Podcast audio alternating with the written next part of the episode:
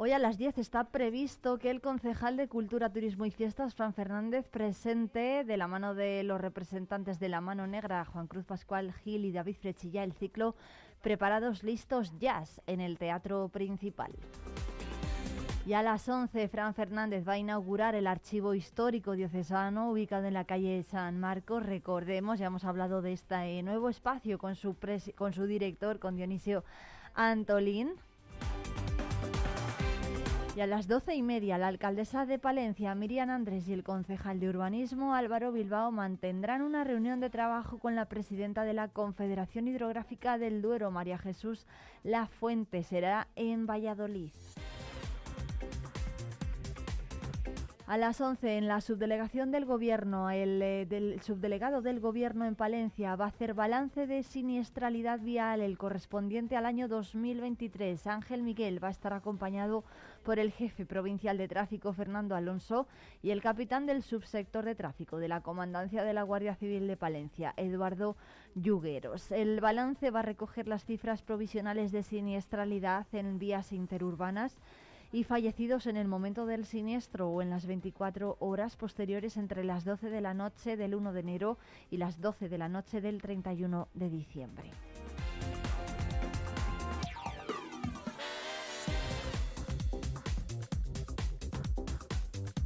Y a las diez y media, la presidenta de la Diputación, Ángeles Armisen, va a asistir a la reunión del Consejo de Cooperación Local en Castilla y León. Lo va a hacer en la Consejería de Presidencia en Valladolid. Son las nueve y seis minutos. Enseguida llega ya la información del campo.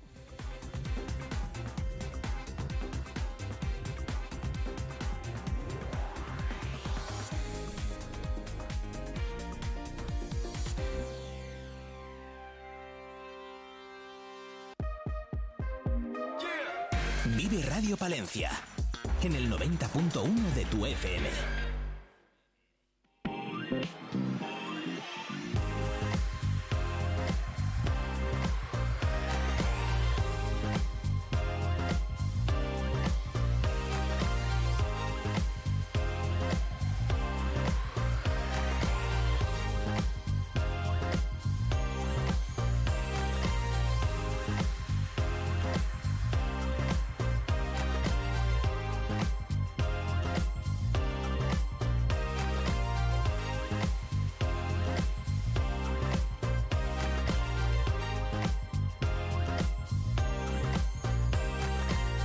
Hoy en Vive el Campo tenemos visita y además nos vamos a ir de ruta con Tino García. ¿Qué tal? Buenos días.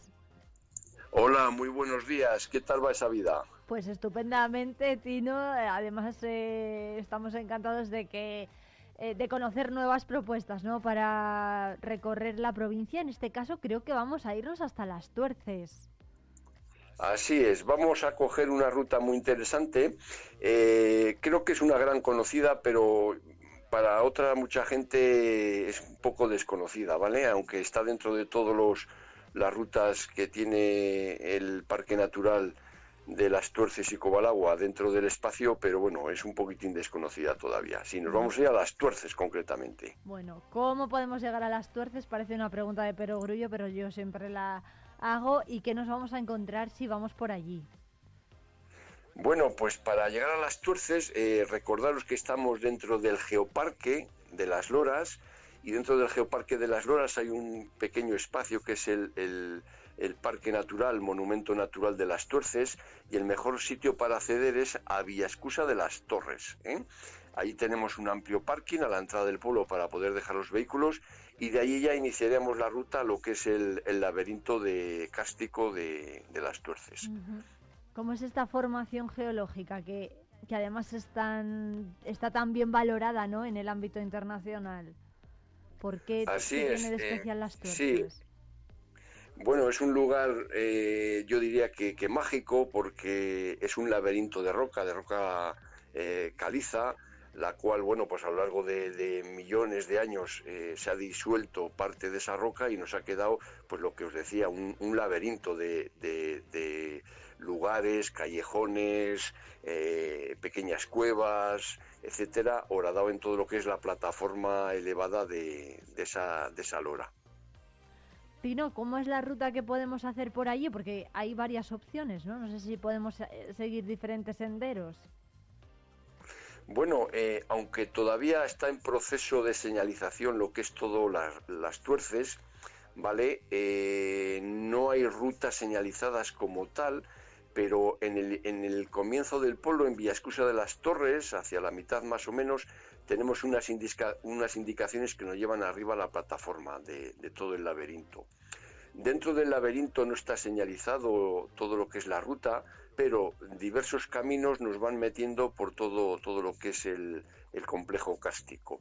Eh, tenemos varios paneles informativos también en el pueblo que nos indican un poquitín los recorridos a realizar, pero, pero recuerdo que lo que es en sí la plataforma de las tuerces, lo que es el laberinto de las tuerces, de momento está todavía sin señalizar, pero no hay pérdida alguna porque ya os digo que hay varios caminos eh, que están utilizados, se han venido utilizando desde hace muchísimos años por los visitantes y todas las personas que se acercan allí. Entonces, bueno, pues no hay ninguna pérdida para poderlo realizar. Bueno, una vez que caminemos por allí, ¿qué vistas vamos a tener? ¿Qué es lo que se puede vislumbrar desde esos puntos? ¿Y cómo es la flora y la fauna que vamos a encontrar? Bueno, eh, cuando llegamos arriba, quizá, quizás el sitio más, más característico es Peñamesa, que es una especie de seta de roca que está en mitad de las tuerces, muy visible desde cualquier punto, y desde allí tendremos toda una panorámica de lo que es eh, parte del geoparque de las Loras y prácticamente toda la montaña palentina, el macizo de Fuentes Carrionas, toda la sierra de, de eh, en, el término de Brañosera, toda la zona de la Peña, eh, toda la zona de la Vega de, de Valdivia, o sea que tenemos una amplia panorámica y luego, por supuesto, Aguilar de Campo que le tenemos a, nuestros pies. Bueno, eh, Tino, ¿cuánta gente lo visita? ¿Cuánta gente visita las loras al cabo del año? Ahora que estamos terminando lo demás. Bueno, pues eh, Las Tuerces es un lugar muy visitado por, por muchos excursionistas. Eh, no te sabría decir ahora mismo, pero yo creo que debe ser una de las rutas que más visita la, gente. Date cuenta que igual puede pasar por ahí al pie de, de unas 15.000 personas todos los años, ¿eh? haciendo, haciendo ese recorrido. 15.000 personas hace unos años creo que fue el dato de visitantes que tenía, yo me imagino que ahora se habrá superado ya, ¿eh? pero más o menos sobre, sobre esa cifra.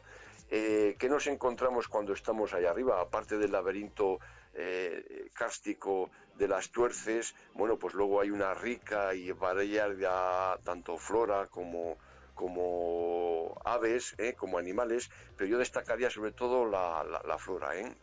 el gran conjunto de orquídeas que en la primavera nos ofrece todo ese laberinto, pues es muy interesante. Podemos tener allí presentes hasta hasta 60 especies de orquídeas diferentes ¿eh?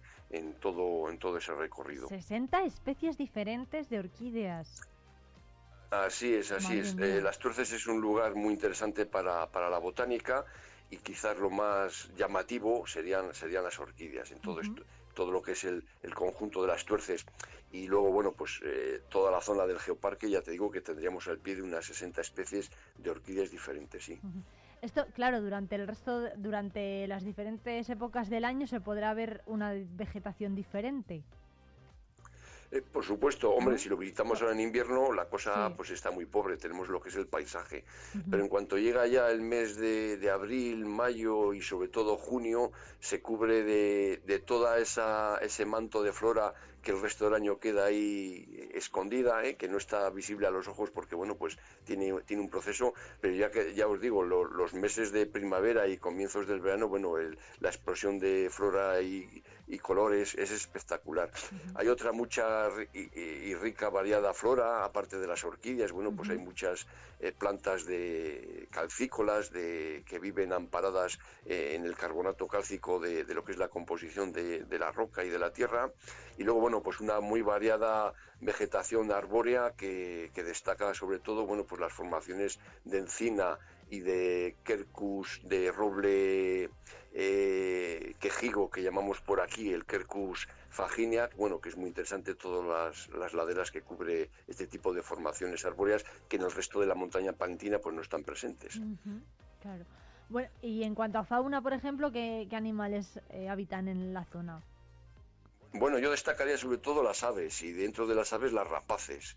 ¿eh? Eh, todo lo que son las tuerces, el cañón de la horadada que está allí al lado, bueno, pues es lugar de nidificación y de descanso de, aves como, como, el buitre leonado, el alimoche, el águila real, el halcón peregrino, etcétera, etcétera. ¿eh?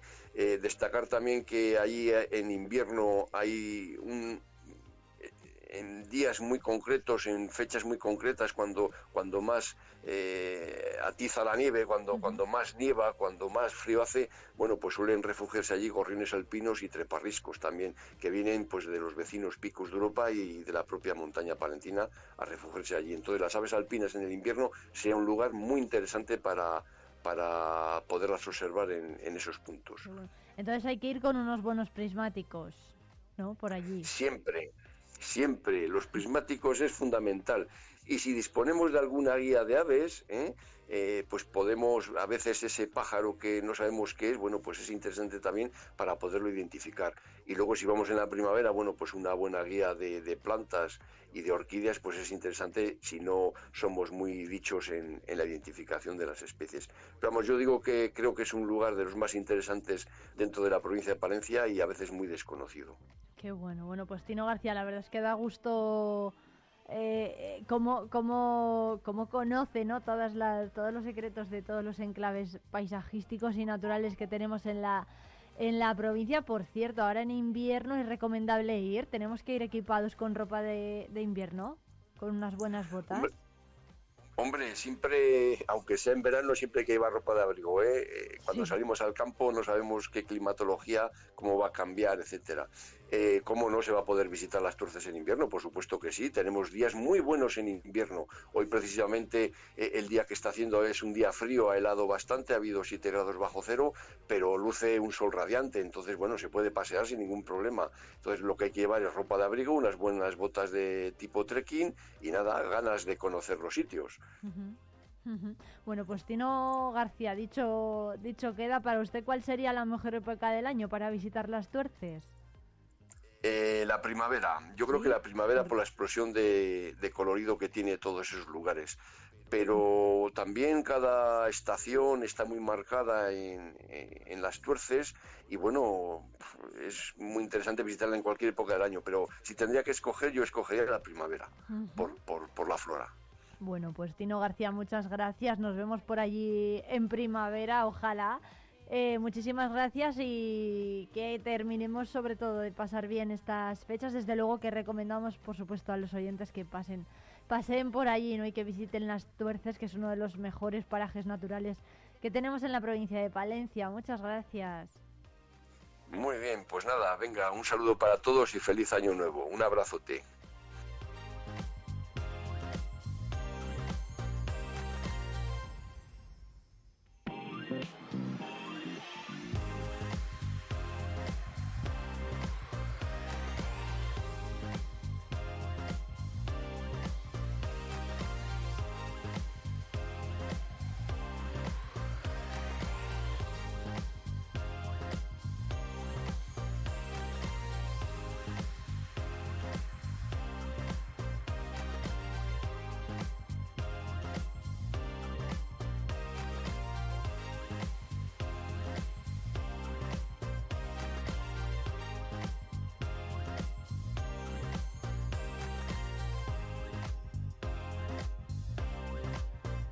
Y recordamos que Asaja en Palencia acoge mañana una jornada de donación de sangre. Asaja colabora con el Centro de Hemoterapia y Hemodonación de Castilla y León mediante una nueva jornada de donación de sangre en las instalaciones de la Asociación Agraria. Se va a poder donar mañana miércoles desde las 9 y cuarto de la mañana hasta las 2 menos cuarto de la tarde en el aula de formación en la Plaza Vigar en la planta baja.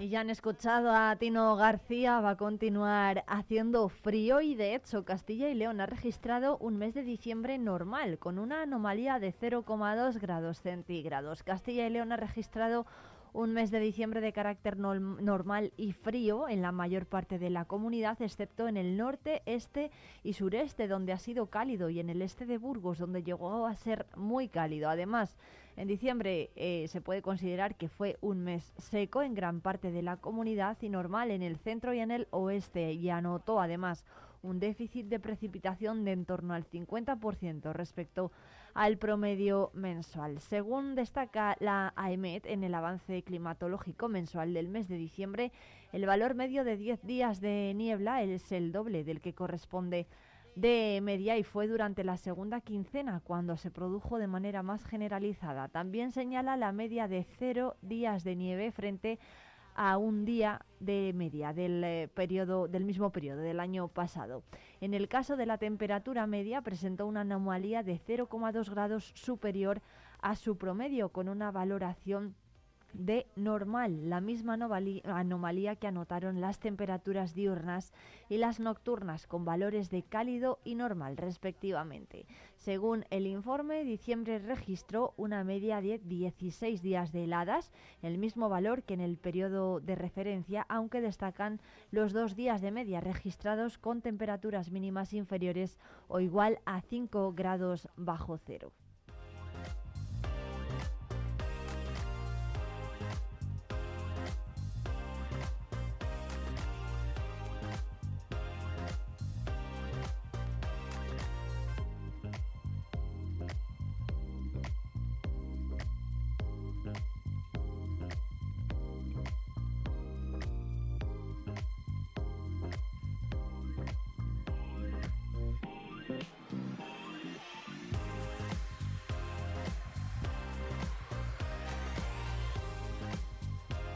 Además recordamos que Alimentos de Palencia ha aumentado sus ventas online en un 20%. El Club de Calidad ha finalizado el año 2023 con 166 empresas vinculadas, de las cuales 113 son productoras, 39 se dedican a la hostelería y 14 al comercio minorista de alimentación, según los datos aportados por la Diputación de Palencia. La marca de alimentos se consolida después de 21 años de su creación y ha finalizado un año 2023 muy bueno y regular tras los sobresaltos de los precios en el último año, con un incremento del 20% en las ventas en su página web. Así lo ha señalado el diputado de Desarrollo Socioeconómico, Turismo y Deportes y alcalde de Becerril de Campos, Francisco Pérez, y el representante de productores en la Comisión de la Marca de Alimentos de Palencia del Club de Calidad Manuel de Prado en declaraciones a Europa Press. De esta manera el club finaliza 2023 con 166 empresas, de las cuales 113 son productores, 39 se dedican a la hostelería y 14 al comercio minorista de alimentación. Además, dentro de la marca hay adheridos 682 productos, de los que 243 cuentan con banda dorada y 439 con banda azul. En la categoría de banda azul se otorga se encuentran los productores pertenecientes a la marca de alimentos de Palencia con una buena imagen empresarial que satisfaga las expectativas de sus clientes o consumidores y que sean identificables como productos agroalimentarios originarios de la provincia. Y la banda dorada, se plantea como un referente hacia las empresas enmarcadas como banda azul, como una distinción a aquellas que tienen reconocida la calidad o singularidad de sus productos.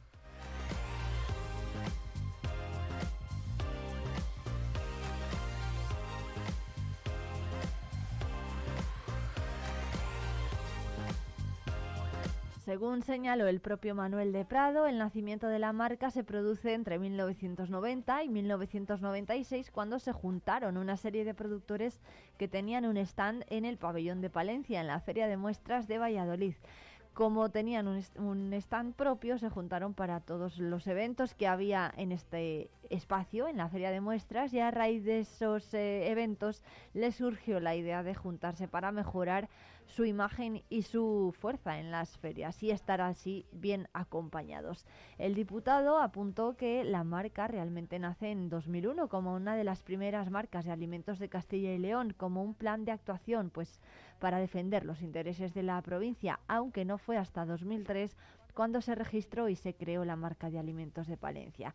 En 2010 y 2012 se abre la marca a los restaurantes y las tiendas que ofrecen los productos de esta, con, esta, con este distintivo y esto se sigue extendiendo, aunque con un ligero proceso de ingreso después a restaurantes y a tiendas de fuera de Palencia para poder vender los productos más lejos de la provincia. Y se comienza de esta forma un trabajo que ha ido creciendo en acciones y en número de productores inscritos a la marca. También dentro de la hostelería, comercios y también dentro de los propios eh, productos.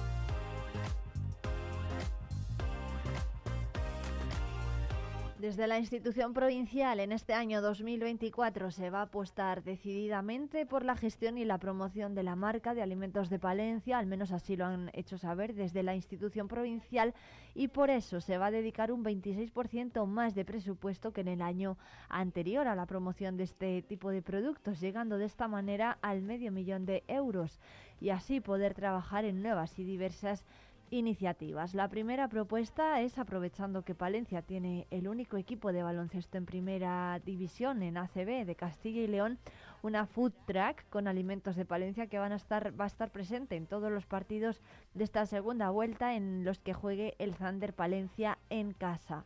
Además, eh, desde la institución provincial Ángeles Armisen, la presidenta, ha añadido que también van a estar en contacto con la Federación Española de Industrias de Alimentación y de Bebidas para buscar las ferias internacionales que más interesan a los productores e integrantes de la marca. Y por otro lado, esta marca aporta reconocimiento al productor y sobre todo eh, les eh, facilita la aparición en catálogos, promociones y en prensa y en la propia web de la provincia.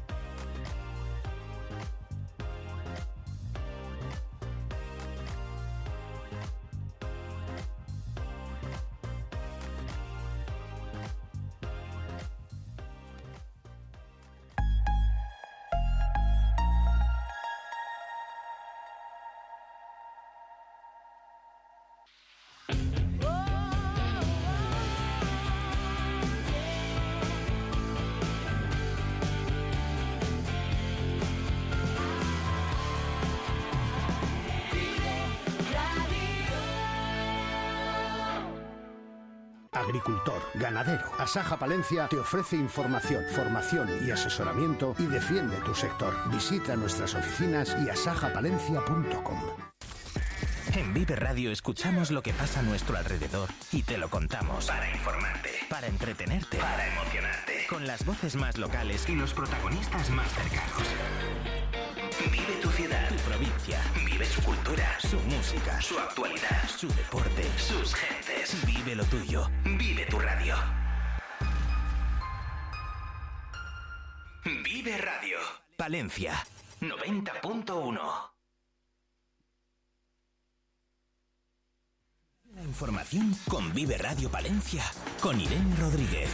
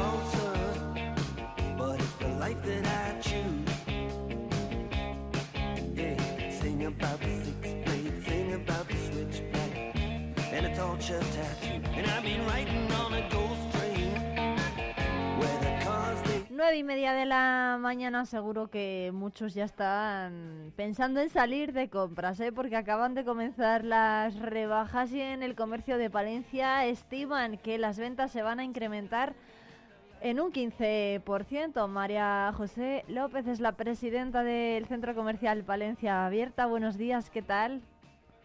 Buenos días. muchas gracias por atendernos. Bueno, ¿cómo están las previsiones en cuanto a esta campaña de rebajas? Yo siempre creo que tenemos que tener las provisiones altas. Al fin y al cabo, tenemos producto, tenemos buen servicio y entonces es un momento muy oportuno para que la gente visite los comercios y se encuentre con los mismos productos, los mismitos simplemente a menor precio. Yo creo que eso es una ventaja y eso, y eso es calidad. Bueno, ¿están animados los palentinos a comprar después de estas fiestas de Navidad? Entendemos que sí, siempre em, por costumbre se dejan cosas para las rebajas, esos pequeños caprichos que, bueno, a lo mejor al, precio normal dices, mm, Dios mío, pero si está un poco más barato dices, pues sí que me le puedo dar ese capricho, ¿por qué no? Y lo que estamos hablando, mm, la gente conoce los comercios de Palencia, todos paseamos por los escaparates, vemos algunas cosas que hubiéramos dicho, pues sí que me gustaría tenerlo, y si se acercan a los comercios, lo ven, lo tocan, se lo prueban.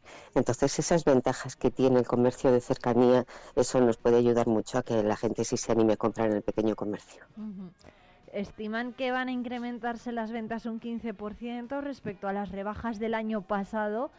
Em, ¿por, qué, ¿Por qué prevén este crecimiento? A ver, siempre hay que pensar que, que va a haber un crecimiento de las cosas, por, por lo que te digo, hay un trabajo bien hecho detrás. Tenemos una relación calidad-precio muy buena. Las expectativas pueden ser altas porque pues, hay, hay veces que, como en este año, tardó en llegar el frío, el, la oferta de los comercios es muy buena, muy buena. Entonces, bueno, siempre vamos a pensar que cuando estamos cumpliendo bien con nuestro trabajo y lo que estamos ofreciendo es de gran calidad, pues podemos llegar a superar las expectativas del año anterior. ¿Qué es lo que más busca el palentino en esta época del año? ¿Ropa de abrigo? O, pues pequeños artículos. Como si viviéramos en Palencia. o pequeños artículos, pues eso, a lo mejor de lo que se han olvidado los reyes o algo que hay que descambiar o bueno, ajusto. Algo para ajustar un poco la necesidad, ¿no? Cambio siempre va a haber. Lo que pasa es que las rebajas normalmente están pensadas para el producto de temporada. Es, lo, es lógico, es lo suyo. Entonces, pues el calzado, el textil, los complementos, ese tipo de cosas que dices, bueno, pues a todos nos vienen muy bien. En Palencia hace mucho frío y, sabemos pues que te estás equipando para algo que es una necesidad. Entonces, bueno, pues eh, normalmente los, los comercios de, de textil, de ropa y de complementos son los que, los que más se llevan en las rebajas, como es lógico. Bueno, ¿quiénes son, eh, después de, los últimos datos del paro que hemos conocido, uno de los sectores peor parados era el del sector servicios, ¿cómo está la situación? ¿Qué opinan los comerciantes de Palencia Abierta, por ejemplo? ¿Faltan empleados? ¿Falta emprendimiento? A ver, mm, el comercio vive una época crítica, todos lo sabemos, no es de ahora, además, es, desde hace bastante tiempo. Tenemos una competencia muy fuerte con la venta online y con las grandes superficies. Antes era lo normal en los comercios que, que hubiera más de una persona y sin embargo ahora vemos que no. ¿Por qué? Porque nos gusta trabajar más o porque no nos lo podemos permitir, esa es la circunstancia. Entonces las cosas son así, no, nos tenemos que adaptar a, las circunstancias y darnos cuenta de que normalmente somos nosotros los que tenemos que sacar adelante nuestro propio negocio porque no nos podemos permitir otra cosa. Bueno, eh, María José, ¿cómo, ¿cómo les está afectando la venta por Internet? Hoy además lo hemos comentado en la tertulia al inicio del programa y decían los tertulianos que, que mucha gente está esperando a que se den el pistoletazo de salida en ciertas páginas web para conseguir las diferentes ofertas, eh, cada una pues más suculenta que la anterior. Y bueno, ¿cómo puede hacer frente a esto el comercio palentino? A ver, nosotros nos afecta mucho a todos los comerciantes, no a Palencia, afecta a todo el comercio en general, la venta por Internet. Mm, nos hemos acostumbrado durante la pandemia que mucha gente compraba por internet, han cogido ese hábito. Es una pena porque yo creo que no hay nada mejor que acercarse a un comercio. No solamente es tocarlos, verlo, es tener la asesoría de una persona que va a hacer lo mejor para ti, que se va a poner a tu disposición. Pero mm, bueno, pues son hábitos, son modas y, esperamos que la gente se dé cuenta de hasta qué punto cuando apuesta por el comercio local está, está apostando por el futuro de su ciudad, por el trabajo por la calidad de vida y porque conozcamos el Palencia que conocemos ahora que nos gusta tanto y que no sean esas calles vacías, esos comercios cerrados y, esos locales que, pues, que se llenan de suciedad. Yo creo que por el bien de todos deberíamos pues, apoyar lo que todavía tenemos, que es muy importante.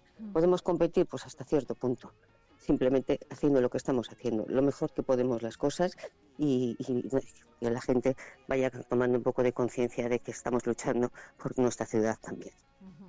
Como, como, pero bueno, es, es indudable que las formas de consumo no están cambiando. Sí, las formas de consumo han cambiado. También nos tenemos que adaptar y tenemos que, que, entender que es así. O sea, lo que no se puede hacer es hacer como si no existe.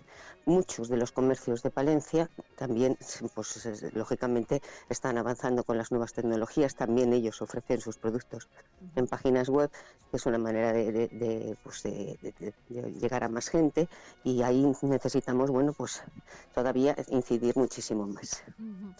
Hace unas semanas eh, se anunció por parte del ayuntamiento el proyecto de Palencia de compras para transformar digitalmente el sector y mejorar la competitividad y su sostenibilidad también. El Ministerio de Industria eh, pues destinará 434.000 euros a poner en marcha esta iniciativa con seis ejes de eh, actuación, con 19 acciones. ¿Qué le parece a María José López esta iniciativa? Bueno, todas las iniciativas que se lleven a cabo para, para mejorar siempre van a ser buenas. La Valencia de compras ya nació hace bastante tiempo y mm, son cosas que son no son a corto plazo, son a medio o largo plazo. ¿Por qué? Bueno, porque necesita inversión por supuesto, necesita tiempo, que eso también es muy fundamental, y necesita un esfuerzo por parte de los comerciantes que en, que en un momento puntual todos mm, podemos hacerle o no, no solamente es querer, es poder. Entonces, mm, son iniciativas que están muy bien y que simplemente se necesitan tiempo para sacarlas adelante. Bueno, ¿cuál sería la, la iniciativa más urgente para María José López para ponerla en marcha? no sé, la iniciativa más urgente siempre ha sido la concienciación, porque eso siempre nos ha servido mucho. Durante la, y por eso desde Palencia Abierta se hacen pequeñas campañas de concienciación de los comerciantes. La pandemia hizo mucho daño en muchos sentidos, pero también nos trajo mucha gente. Gente que decía, yo, yo he, visto lo que es una ciudad sin comercio o con los comercios cerrados y no quiero que, se que eso le pase a la mía. Y se acercó muchísima gente que nos tenía un poquitillo más olvidados. Por ejemplo, decían, yo quiero comprarlo todo en el comercio local. Eso también nos sirve mucho. Yo creo que a la hora de la verdad todos podemos aportar nuestro granito de arena para que esto realmente salga bien. Bueno, pues María José López, muchísimas gracias, presidenta de la, del Centro Comercial Palencia Abierta. Bueno, recuérdenos cómo, cómo de interesantes pueden llegar a, estas, a ser estas ofertas, de cuánto, cuántos descuentos estamos hablando, de qué porcentajes. A ver, nos dejamos llevar mucho por los porcentajes. Tú de repente ves un 70% y dices, hola, fantástico. Nunca los pequeños van a poder llegar a un 70%. ¿Por qué? Porque no marcan para, para ganar un 70%. No hay margen comercial para llegar a hacer eso. Marcamos muchísimo menos las cosas y entonces nuestros, nuestros descuentos nunca van a ser así de importantes. Pero eso significa que durante todo el año estamos manteniendo unos precios bastante asequibles y que cuando llega el momento de los descuentos pues podemos hacer menos, lógicamente, pero, es, pero precisamente la relación calidad-precio es inmejorable, no solamente en rebajas, sino durante todo el año. Bueno, pues dicho queda María José López, presidenta del Centro Comercial Palencia Abierta. Muchas gracias por atendernos. Feliz año, que todavía no nos lo habíamos felicitado. Es verdad, feliz año para todos los palentinos. Y bueno, que sepan los palentinos que pueden, por supuesto, salir a la calle para hacer esas compras, ¿no? Eh, aprovechando las ofertas y, y la buena calidad del producto que se vende en las tiendas de Palencia, unas tiendas en las que además se puede probar, se puede eh, testar, se puede tocar el, el, género, que eso es muy importante, eso no nos lo da el comercio digital, ¿no? Por supuesto, es, un, es una ventaja y muy grande. Bueno, pues dicho queda, muchísimas gracias por atendernos. Muchas gracias a vosotros. Y un abrazo muy fuerte. Un abrazo para todos, que vaya muy bien, gracias. Gracias, adiós. Adiós.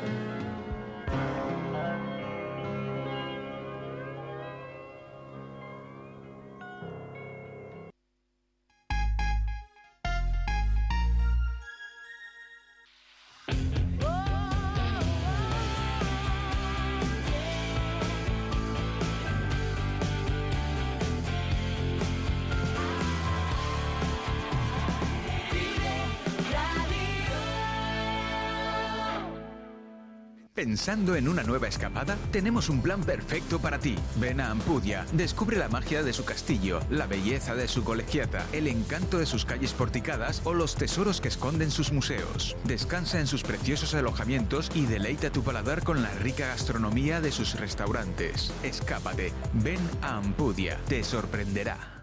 Plaspisa, líder en transformación de materias plásticas. Dispone de soluciones para todo tipo de clientes y empresas. En nuestra nueva planta hemos apostado por la investigación, el desarrollo y las nuevas tecnologías como motor para la fabricación de nuevos productos indispensables para el mercado actual. En Alar del Rey Plaspisa, comprometidos con el futuro. Hornillos de Cerrato, un tesoro escondido en el corazón de Palencia. Descubre su encanto rural, su historia fascinante y su gente acogedora. Ven y vive la experiencia única de Hornillos de Cerrato. En Vive Radio escuchamos lo que pasa a nuestro alrededor y te lo contamos. Para informarte, para entretenerte, para emocionarte. Con las voces más locales y los protagonistas más cercanos. Vive tu ciudad, tu provincia. Vive su cultura, su música, su actualidad, su deporte, sus gentes. Vive lo tuyo. Vive tu radio. Vive Radio. Palencia 90.1. Vive Palencia con Irene Rodríguez.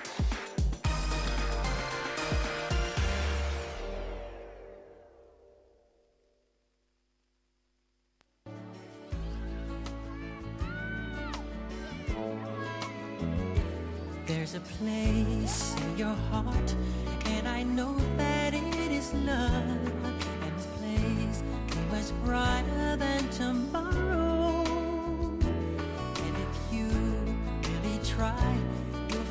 Iker Cano es uno de los usuarios de Autismo Palencia, una asociación que seguro que muchos de ustedes ya conocen, pero que ha querido pasarse por los micrófonos de Vive Radio en Palencia para contarnos cómo es todas las actividades que se hacen, cómo trabajan los profesionales con las personas.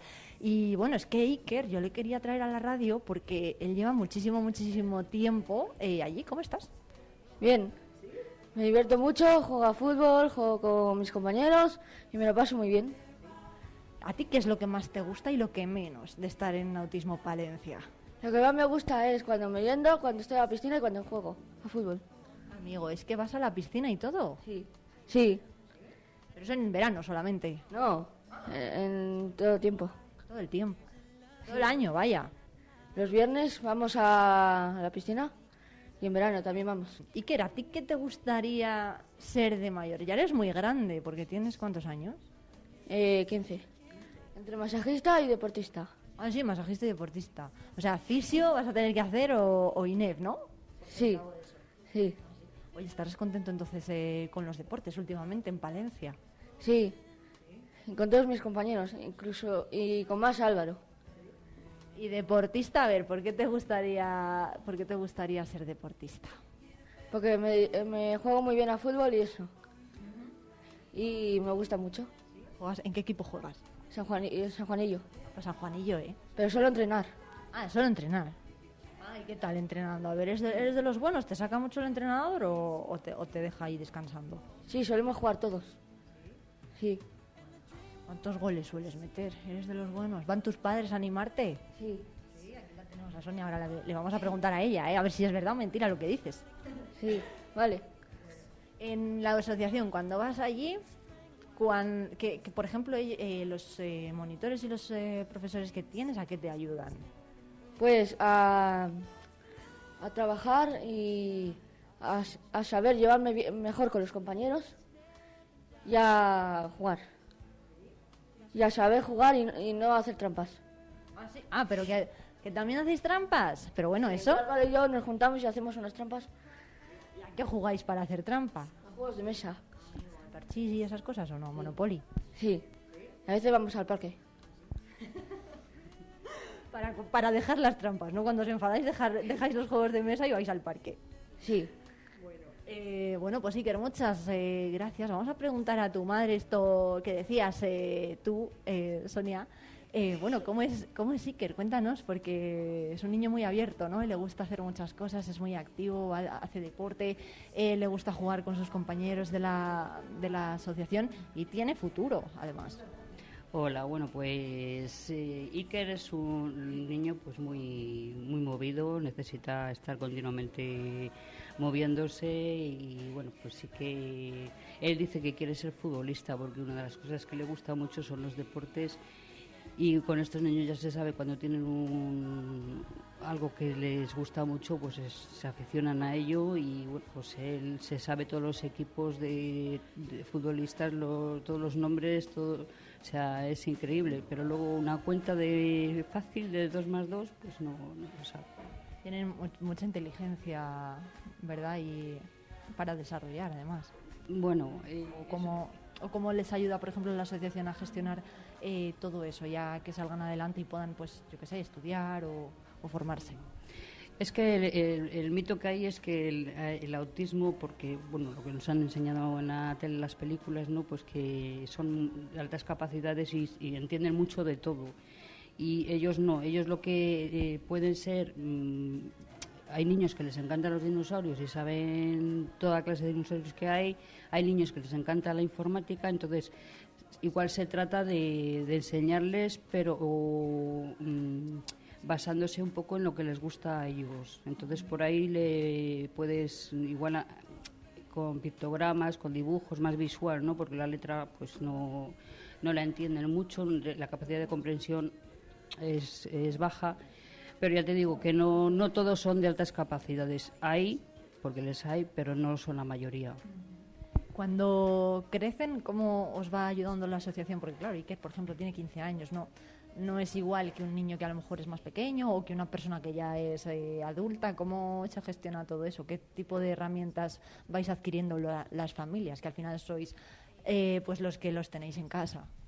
Pues en este caso, por ejemplo, Iker, que entró a los cinco años, pues eh, con las profesionales, con las psicólogas, con las terapeutas, con las logopedas, trabajan a medida que va creciendo y luego la asociación se un poco pues les va dando lo que necesitan depende de la edad pues mm, hay talleres de ocio y para los niños pequeños hay atención temprana entonces se- según la edad se van adecuando a cada necesidad que tienen ellos pero siempre y cuando pues eso están que ellos aprendan jueguen y a los padres les den un respiro también pues porque lo necesitamos Pero aún así pasáis, los padres pasan también mucho tiempo, ¿no? Allí.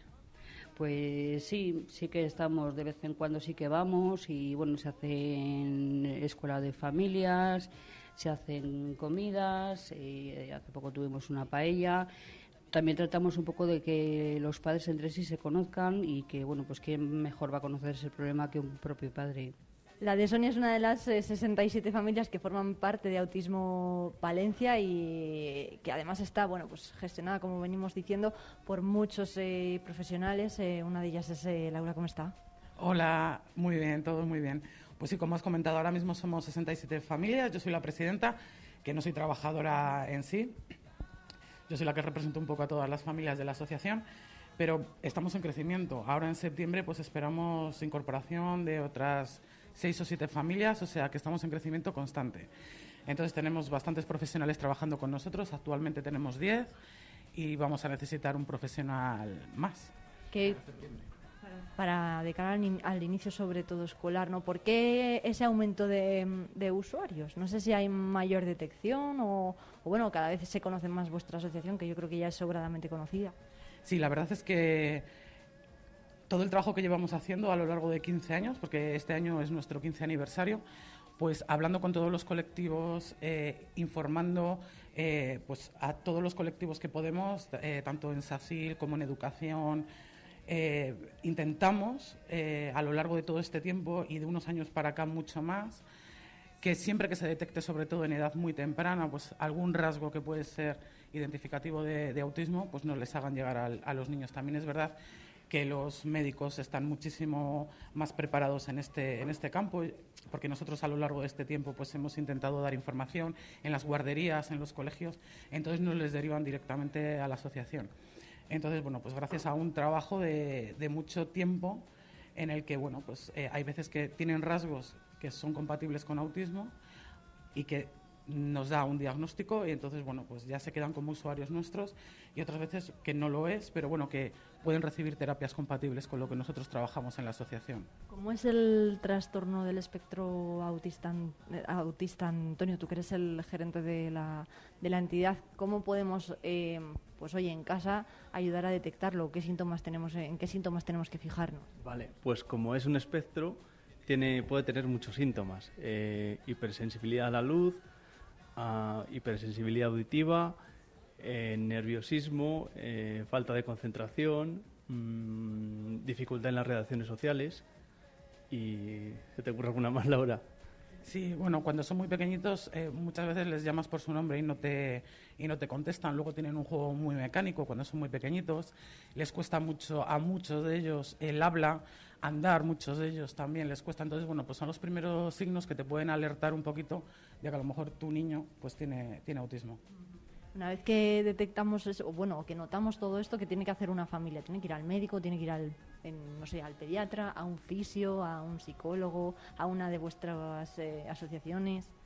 Pues si detectan algo de estas cosas que estamos comentando, muchas veces es verdad que los padres a lo mejor no lo llegan a detectar al principio y sí que lo detectan, por ejemplo, en guarderías, los profesionales que trabajan en guarderías o en edad temprana en el colegio, o incluso si van al hospital o el neurólogo mismamente lo puede detectar.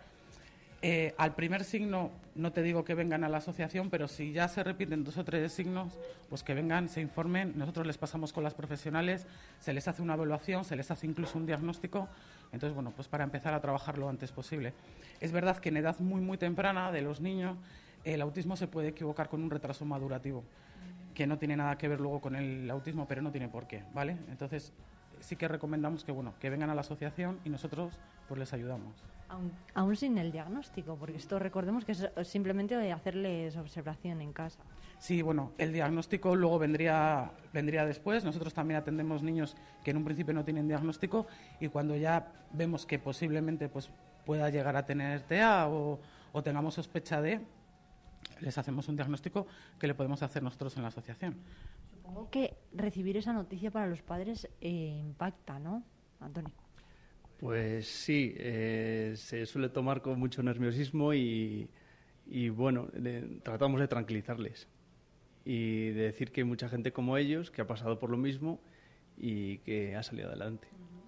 Eso es lo más importante, ¿no? Yo creo que al final, pues oye, se puede, se puede vivir con ellos complicado, pero eh, se puede salir adelante, como has dicho. Sí, hacerles sentir un apoyo y, y que es otra forma de ver la vida. ¿Qué no, qué, eh, desde vuestro punto de vista, eh, qué falta en Palencia para pues atender de una mejor manera a estos, eh, a estos chavales, al fin y al cabo? Bueno, pues siempre decimos lo mismo, dinero, ¿vale? Porque es verdad que con dinero vamos a todos, a todos los sitios. Nosotros es verdad que tenemos una asociación muy, muy acondicionada, es una, es una asociación que está muy bien, lo que pasa es que se nos queda pequeña. Nosotros ahora mismo reivindicamos un local a mayores o una sala mayores para poder dar los servicios de todas las familias que nos vienen, porque es que estamos en continuo crecimiento y bueno, más apoyo de la administración pública en cuanto, en cuanto a dinero. Somos una asociación sin ánimo de lucro en el que bueno pues vivimos de subvenciones eh, públicas de, de las terapias que pagan las familias pero bueno entre que necesitamos más espacio y dinero es fundamental para que los niños sigan y aparte ya no solamente los niños las familias es que es verdad que nuestros usuarios reales a los que tienen atención directa son niños pero es que detrás de esos niños hay una familia completa entonces hay que ayudar a, lo- a los niños lo primero y luego a los padres claro es que es- estamos detrás claro de todas las familias claro eh, Laura, Antonio, Iker, Sonia, muchas gracias eh, a todos por, por venir a esta radio que prácticamente acaba de echar a rodar y esperemos eh, ten- seguir teniendo, de hecho, noticias vuestras. Vale, pues muchísimas gracias a vosotros, de verdad. Muchas gracias. Bueno, pues nada, muchas gracias y os deseo toda la suerte y que tengáis éxito. Bueno, pues muchas gracias. Iker, campeón, yo te espero más veces eh, por aquí por la radio. Vale, muchas gracias. Bueno, hasta luego.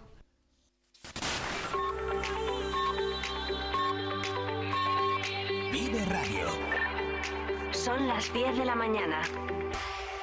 Palencia 90.1.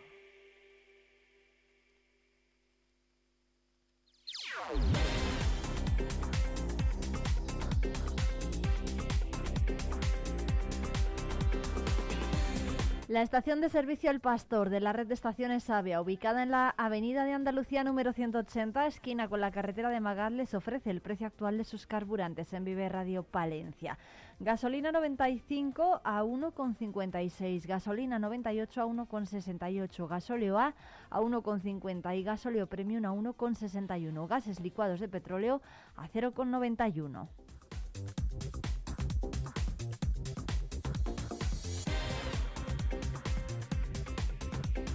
Ya a esta hora se está presentando en el Teatro Principal el ciclo de conciertos preparados listos jazz en, el, en este espacio de la capital. Allí está el concejal de Cultura, Fran Fernández, con los representantes de La Mano Negra, Juan Cruz Pascual y David Frechilla. Y en media hora, la presidenta de la Diputación, Ángeles Armisen, va a asistir a la reunión del Consejo de Cooperación Local de Castilla y León en Valladolid, en la Consejería de Presidencia. A las 11, de nuevo, Fran Fernández va a inaugurar el Archivo Histórico Diocesano, el nuevo espacio que va a abrir sus puertas en la calle San Marcos. Y a esa misma hora, el subdelegado del Gobierno en Palencia va a presentar el balance de siniestralidad vial correspondiente a 2023. Va a estar acompañado Ángel Miguel por el jefe provincial de tráfico, Fernando Alonso, y por el capitán del subsector de tráfico de la Guardia Civil de Palencia, Eduardo Yugueros. El balance recoge las cifras de todo el año 2023. Y a las doce y media, Miriam Andrés y el concejal de urbanismo, Álvaro Bilbao, se van a reunir con, una, con la presidenta de la Confederación Hidrográfica del Duero, María Jesús La Fuente, en Valladolid.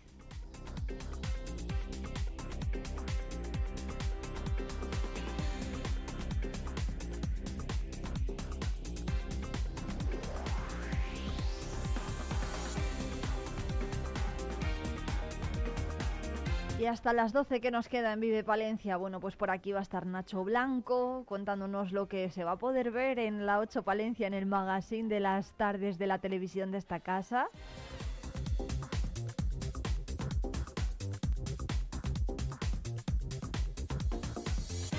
Y por cierto, que en hablando de todo y de nada, vamos a charlar con Isabel Nieto, la campeona del mundo de karate por equipos y mejor deportista palentina en 2023. Además, Maribel Iglesias nos va a contar cuáles son los mejores libros si queremos sorprender con un buen regalo este año. Aprovechando además que estamos en plena temporada de rebajas, pues bueno, puede ser una buena ocasión.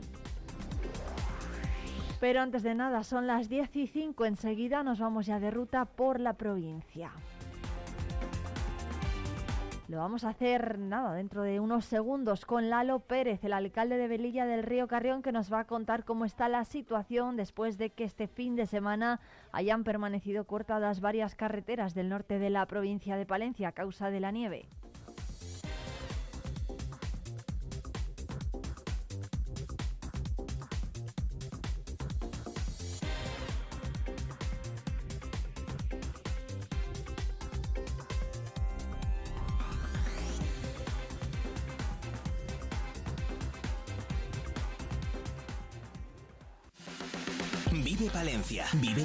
Vive tu pueblo, vive radio.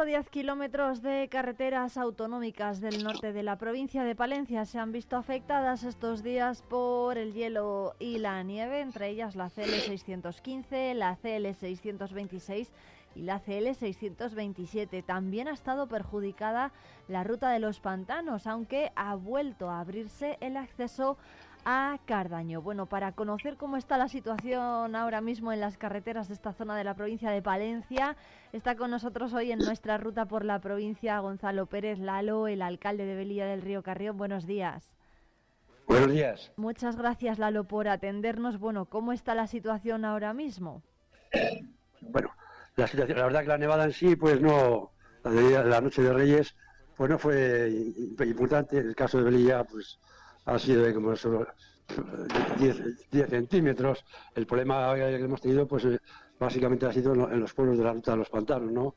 Eh, aunque fuera de la ruta estaba Alcobero, que estaba en, otra, la margen derecha, ahí ha habido un problema, hemos tenido un problema, digamos, de, acceso durante un par de días. Hoy en la, en actualidad y después en la ruta de los pantanos, pues hombre, el, el problema mayor, porque ahí es la carretera de la Junta, la Junta de los Hospitalines pues ha estado prácticamente el día siguiente operando toda la mañana y quedó pendiente el día de Reyes el acceso a Cardaño de arriba, pero que en este momento ya está restablecido ya digamos el acceso a, Cardaño.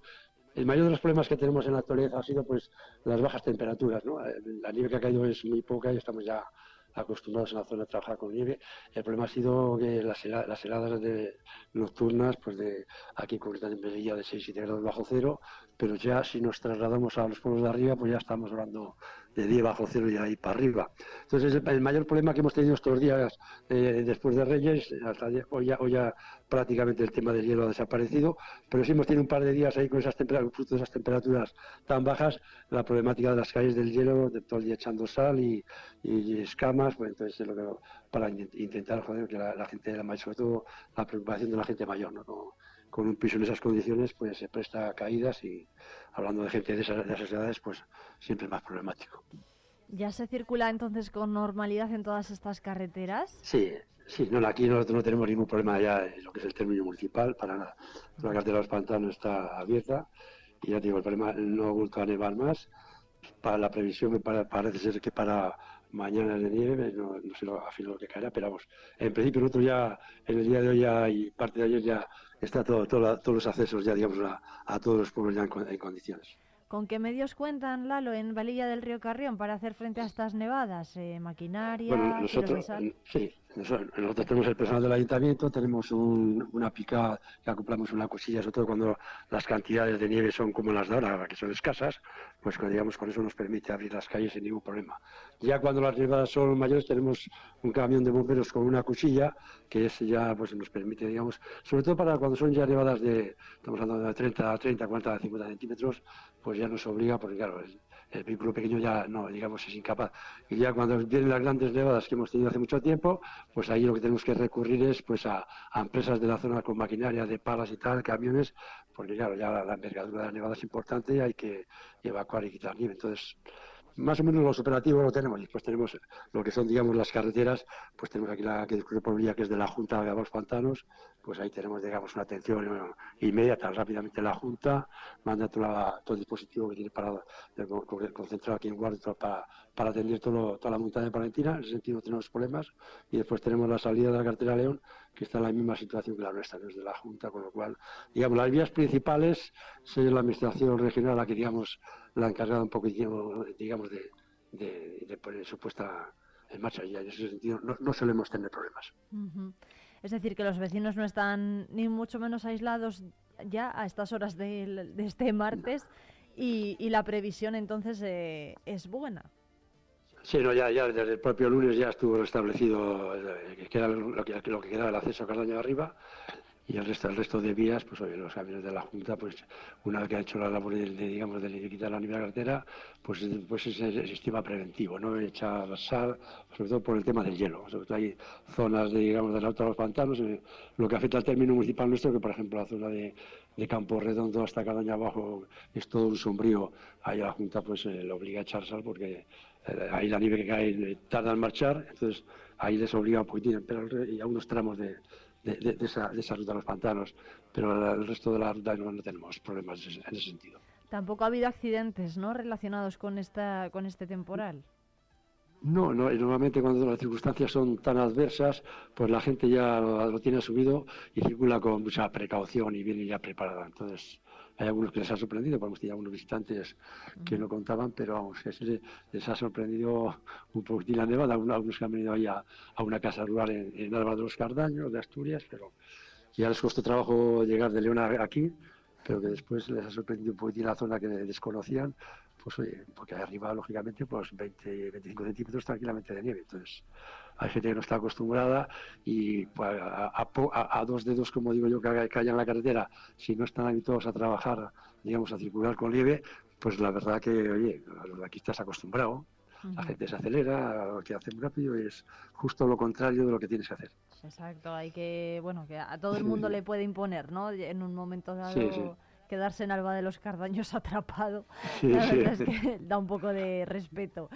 Em, eso le iba a preguntar precisamente por el, por el tema del turismo. ¿Cuánta gente ha visitado la zona estos días en Navidad?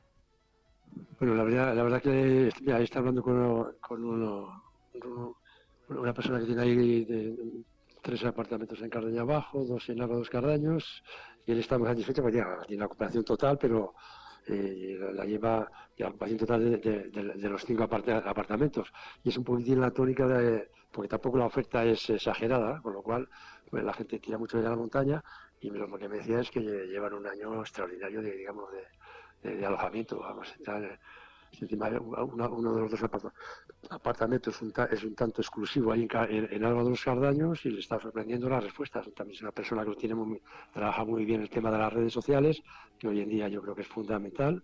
Y eso pues hace que, que te venga gente de Barcelona, de Asturias, de los sitios que se llama un poco la atención, que te venga gente de Barcelona aquí a la montaña palentina, pues oye, es bueno. Y aparte, la, la impresión que tras- nos trasladan es que, digamos, eh, están muy satisfechos, digamos, de, la respuesta y de, ya te digo, oye, prácticamente todas las vidas la han tenido al completo y el, resto del año, luego, con una ocupación de- por encima del 80%. O sea, la gente está, del sector está por la zona, que no es, no es que haya esos alojamientos, pero los que hay, la verdad que están satisfechos con, la, con, el año que 2023 que han tenido y, y este 2024 que con estas fiestas de Reyes, pues que ha- ha continuado en la misma tónica.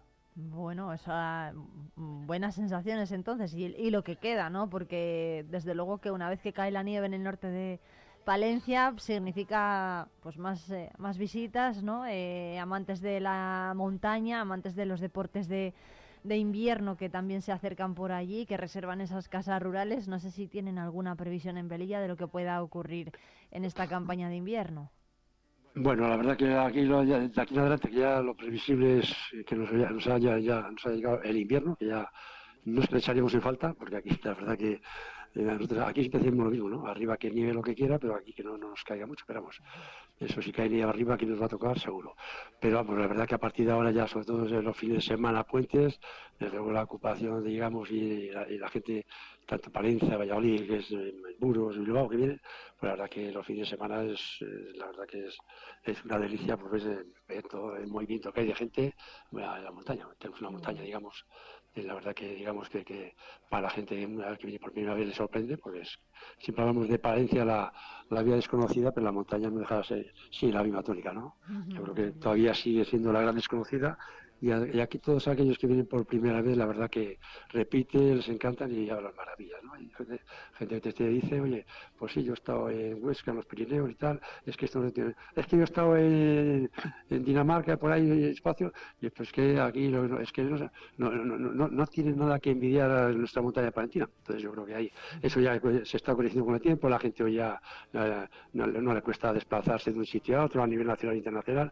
Yo creo que ya, ya tenemos un nombre, ya, ya es una, una montaña ya reconocida, que cuenta ya con, con un prestigio y desde luego, como te decía, nosotros a partir de ahora que empieza, digamos, la época de invierno, ya nos acostumbramos que los fines de semana el trasiego de vehículos y de gente que va a la montaña pues es extraordinario.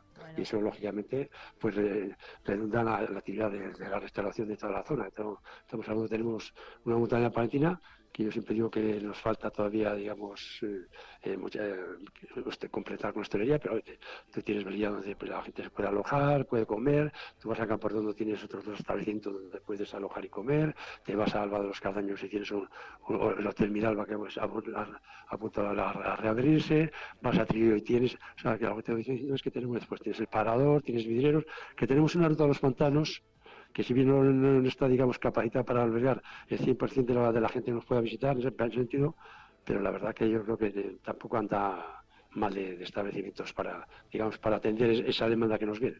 Eso es que hay medios, ¿no? Quiere decir Lalo, que hay medios eh, Sí, sí. turísticos para atender al visitante. Bueno, pues esperemos sí. que sean muchos los que se acerquen este invierno a disfrutar de la montaña y de esas cumbres nevadas. Hablaremos desde luego de ello. Muchas gracias Lalo Pérez, alcalde de Belilla del Río Carrión, por atendernos. Nos vemos muy pronto y, y lo dicho, que por supuesto que invitamos ahora que ya se puede circular por allí a todos los vecinos de Palencia que visiten la montaña palentina estos días de invierno. Muchas gracias. A vosotros, un placer como siempre. Un abrazo fuerte. Hasta luego.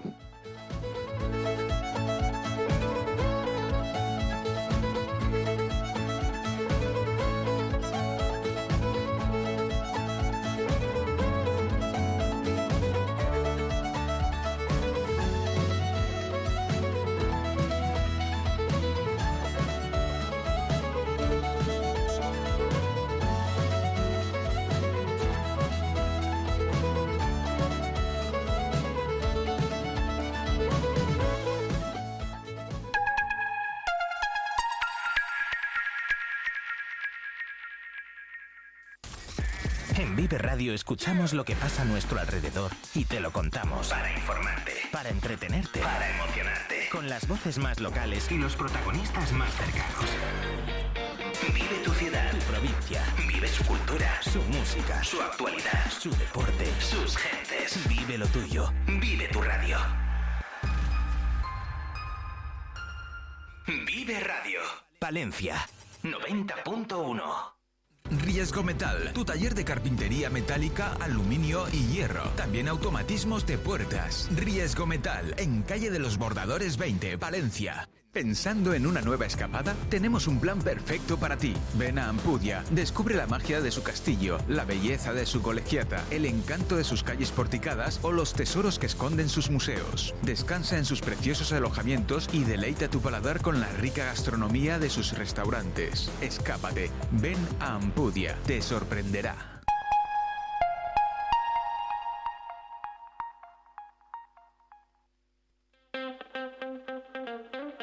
Vive Palencia con Irene Rodríguez.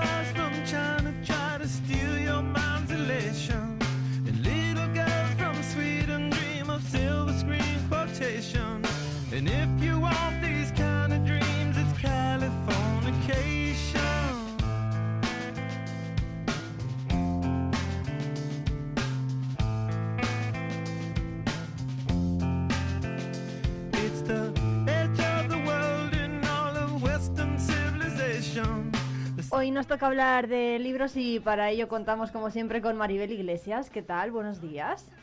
Hola, buenos días, ¿qué tal? Bueno, hoy vamos a hablar además de libros de regalo, ¿no? Que seguimos en temporada navideña, así que, bueno, son libros que funcionan muy bien, que gustan. Y en este caso, ¿cuáles nos van a recomendar? Eh, bueno, pues mira, eh, hay de todo tipo. Yo simplemente quería deciros que si cuando queráis regalar algo no sabéis el tipo de novela que le gusta o, o no, no estáis seguros si es novela histórica o simplemente si no quiere leer una novela, pues hay muchas más opciones en una librería. Están todos los libros de regalo de muchísimos temas, de vinos, de setas. Eh, mira, ayer me pidieron uno Bueno, de... porque ¿qué es esto de los libros de regalo? Que parece que, bueno, que Pues- los damos ahí envueltos y, y ya. ¿Qué Pues, tipo de, de qué tipo de em, libros yo estamos por eso os lo quería contar también, porque Em, simplemente es eso, pues que, que queréis re- regalar un libro, pero no tenéis ni idea del tipo de novela que lee o el tipo de ensayo que lee y entonces pues ah, yo tengo una sección bastante grande, bueno además lo tenemos, eso sí que lo tenemos ordenado por temas. Ayer me pidieron uno de puentes, un libro de puentes, pues sí que teníamos un libro de puentes del mundo. Puentes del mundo. Sí, pues pu- ah, los puentes son muy bonitos, hay puentes en todas Sí. partes, en Europa, en todas partes. Sí, sí. Mira, eh, otro, otro día eh, de hierro y de forja, de, Ah. ma- de la madera, cómo trabajar la madera. Eh, hay libros de bricolaje, por supuesto, hay libros de, bueno, ya hablamos el otro día todo el tiempo de los libros de cocina, hay un Sí, montón de libros no solo de recetas de cocina, de productos no elaborados, de productos elaborados.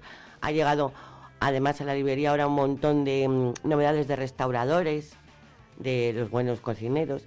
Eh, los libros de regalo son, a ver, de setas, de vinos, de... mm, eh, hay unos muy bonitos de atlas de historia, a- atlas de los mapas, o sea, Ujú. a- a como eh, dibujos de los mapas antiguos, de los conquistadores, de la Segunda Guerra Mundial, de la Primera Guerra Mundial, de la Guerra Civil. Bueno, es que hay, hay, hay de todos los temas que os podáis, os podáis imaginar. Claro, además hay atlas también para niños, ¿no? Que son súper bonitos. Súper bonitos. Mira, esa es otra sección. Por ejemplo, son libros de regalo para niños que Es tampoco verdad. sabemos qué es el tipo de libro que leen o, que, o si no les gusta lo que sé, yo qué sé, pues los de los cinco, los de Amanda Black o los de Danny Evans. Yo tengo un montón.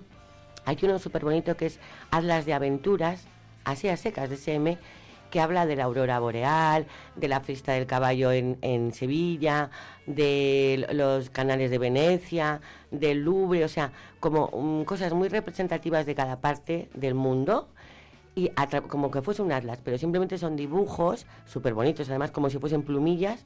Y de ese tipo, de esa colección de atlas de aventuras, hay otro que es atlas de aventuras de los océanos, atlas de mm, las plantas y atlas de los dinosaurios. Esa es, esa es una colección preciosa.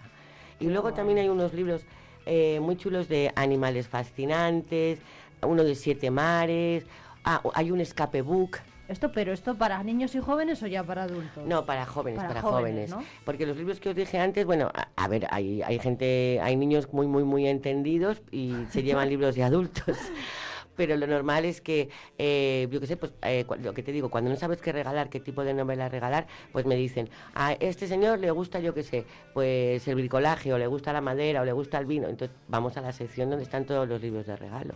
Ah, bueno, y esta otra opción que os dije era para niños pues a partir de 12, 13 años que tampoco quieren leer o, o- o prefieren un libro muy visual, porque estos atlas que estamos hablando son libros muy, muy, muy visuales. Ajá. Y luego también, claro, si mm, ahora que eh, se me ocurre, por ejemplo, hay gente que, que regala libros de Palencia. Claro, eso, le- eso le, iba, le iba a preguntar yo, que si por ejemplo nos gustan regalar, los- nos gusta regalar libros de mm, puentes o de infraestructuras, ¿no? De obras hechas, pues eso, con madera o con forja y tal, de Palencia también puede ser buena opción. Todos los palentinos somos muy Hombre. de Palencia y compramos todo lo de Palencia. Ahora ha salido, bueno, ya lo sabéis, todos los de Javier de la Cruz. Sí, que es además es como muy socorrido porque a la gente le encantan las fotos antiguas de Palencia. Sí. Y entonces, pues, eh, acaba de sacar el- la segunda parte de Momentos de Historia de Palencia, porque ya sacó hace mucho, eh, ah, bueno, hace mucho, hace un año y pico, el la primera parte y acaba de salir el segundo, Momentos de en la Historia de Palencia, y entonces te hace un recorrido por la calle Mayor, le, han debido dejar un montón de fotos antiguas y es precioso, o sea, está la primera y la segunda parte de cómo se hizo la calle Mayor, salen las, todas las fachadas de las casas estas tan bonitas que tenemos aquí en la calle Mayor antigua, en la calle Mayor, calle las Mayor. antiguas, en las, Sí, anti- las las antiguas. antiguas eh, sin restaurar, que ahora las están restaurando, las están dejando preciosas, pero original, originariamente, como estaban, ¿vale? También salen las fotos de cuando trajeron el, el puente de hierro, o sea, a- hay un montón de fotos muy bonitas. Y luego también, ahora que me acuerdo, eh, Luis Sendino sacó hace años ya eh, un libro de, mm, de todas las postales antiguas, porque él tiene la mayor colección de postales antiguas de Palencia, timbradas, o sea, que han viajado, que, que- Ah. que han sido utilizadas, por eso se dice timbradas. Sí. Entonces ahora ha hecho una edición nueva con la fotografía más, más grande, que se ve mucho más bonita la postal y también está gustando un montón. Y bueno, luego los libros de Palencia ya sabéis que hay del canal, de la montaña, Del de- del románico. Hay, hay guías de Palencia ahora muy buenas y muy bonitas y muy bien de precio, que ya era hora, porque hemos estado un montón de años que yo siempre se lo decía a todos los de la Diputación, que parece mentira que no haga una, una buena guía de Palencia pues ya han, han hecho una buena, no ellos, pero Edilera ha hecho una buena ¿Ah, sí? guía de Palencia, sí, sí. Qué bien. Oye, pues hacía falta, ¿no? Sí, no sí, sé qué mm, opinión hay entre los libreros, pero desde luego que... Nosotros de esa guías, ahora no es época, porque pero cuando es verano, primavera y viene la gente de fuera, bueno, pff, vale 15 euros y tiene un montón de fotos, un montón de información. Bueno, la, la catedral sale espectacular, porque yo creo que han aprovechado las fotos de cuando hicieron la, lo de la exposición. Bueno, espectacular. Y por 15 euros es que es una, un- como una idea muy buena, muy bonita de, de Palencia.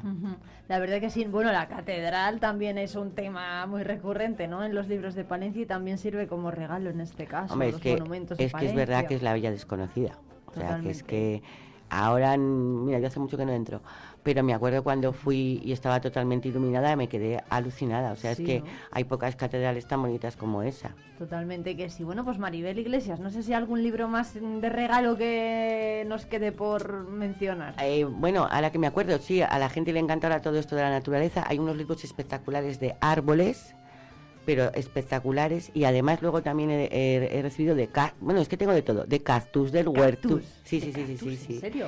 Cactus y suculentas, que yo me enteré el otro día que también se pueden llamar suculentas a los cactus. Ah, Y, y bueno, y para los niños tengo un libro ahora que me acuerdo, Arboretum, que es del Museo Británico y tiene unas ilustraciones, unos dibujos de las plantas espectaculares por dentro. Qué O sea bueno. que podéis ir allí y además os les enseñamos mm, todas las veces que queráis. Claro que sí, que además hay libros para todos los gustos y para muestra, pues esta, ¿no? Todas estas recomendaciones que nos trae hoy Maribel Iglesias. La botánica también tiene muchísimos adeptos, ¿eh? O sea, Hombre, entre claro, los- hombre, claro. O sea que, bueno, pues muchísimas gracias. Nos quedamos con todas estas ideas para seguir pidiendo regalos a los Reyes Magos o, o para cumpleaños o, bueno, para hacer un buen regalo y sorprender amigos o familiares, pues ya saben. Allí, cuenten est- con- allí estaremos. Y feliz Navidad. sí. Igualmente, muchas, muchas gracias y nos vemos muy pronto. Va, venga.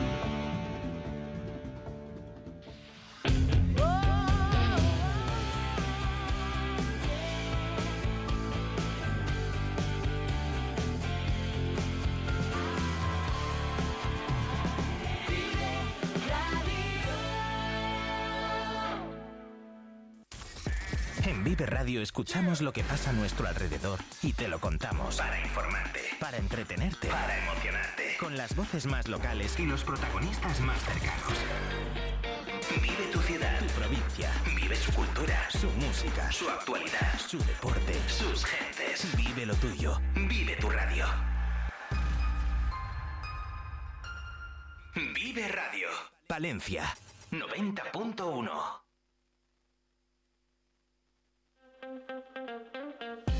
Vive Palencia con Irene Rodríguez.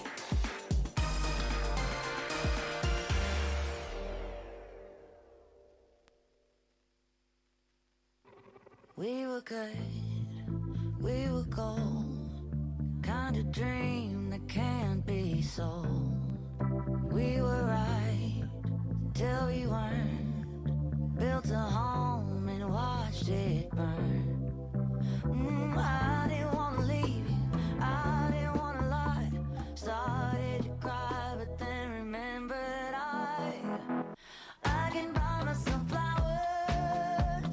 Nuestra invitada de hoy en Hablando de Todo y de Nada es la mediana de tres hermanos. Tiene una hermana mayor y un hermano pequeño y es de madre cubana y padre palentino. Además se confiesa una fiel admiradora de Miley Cyrus. Estamos eh, hoy con Isabel Nieto, una de las mejores karatecas que tenemos a nivel internacional y galardonada recientemente con el premio a Mejor Deportista Palentina de 2023. Buenos días. Hola, buenos días. Isabel, muchas gracias por atendernos. Bueno, ¿qué tal? ¿Qué tal? Bueno, hay que decir primero que vamos a hablar de todo menos de deporte con Isabel, así que bueno, veremos a ver qué nos depara esta entrevista. Muchas gracias por atendernos. ¿Ha digerido ya el premio? Eh, sí, sí, ya, ya está todo un poco más digerido. Ahora que estamos ya cerrando el año y, y ves todo lo que ha pasado. Eh, pero aún así siempre cuesta, cuesta poner los pies sobre el suelo. Sí. Bueno, Isabel empezó a practicar el karate con seis añitos y no podemos hablar mucho de esto, pero fue una fue cosa de sus padres, ¿no? Porque querían que practicara un, de- un deporte de defensa personal.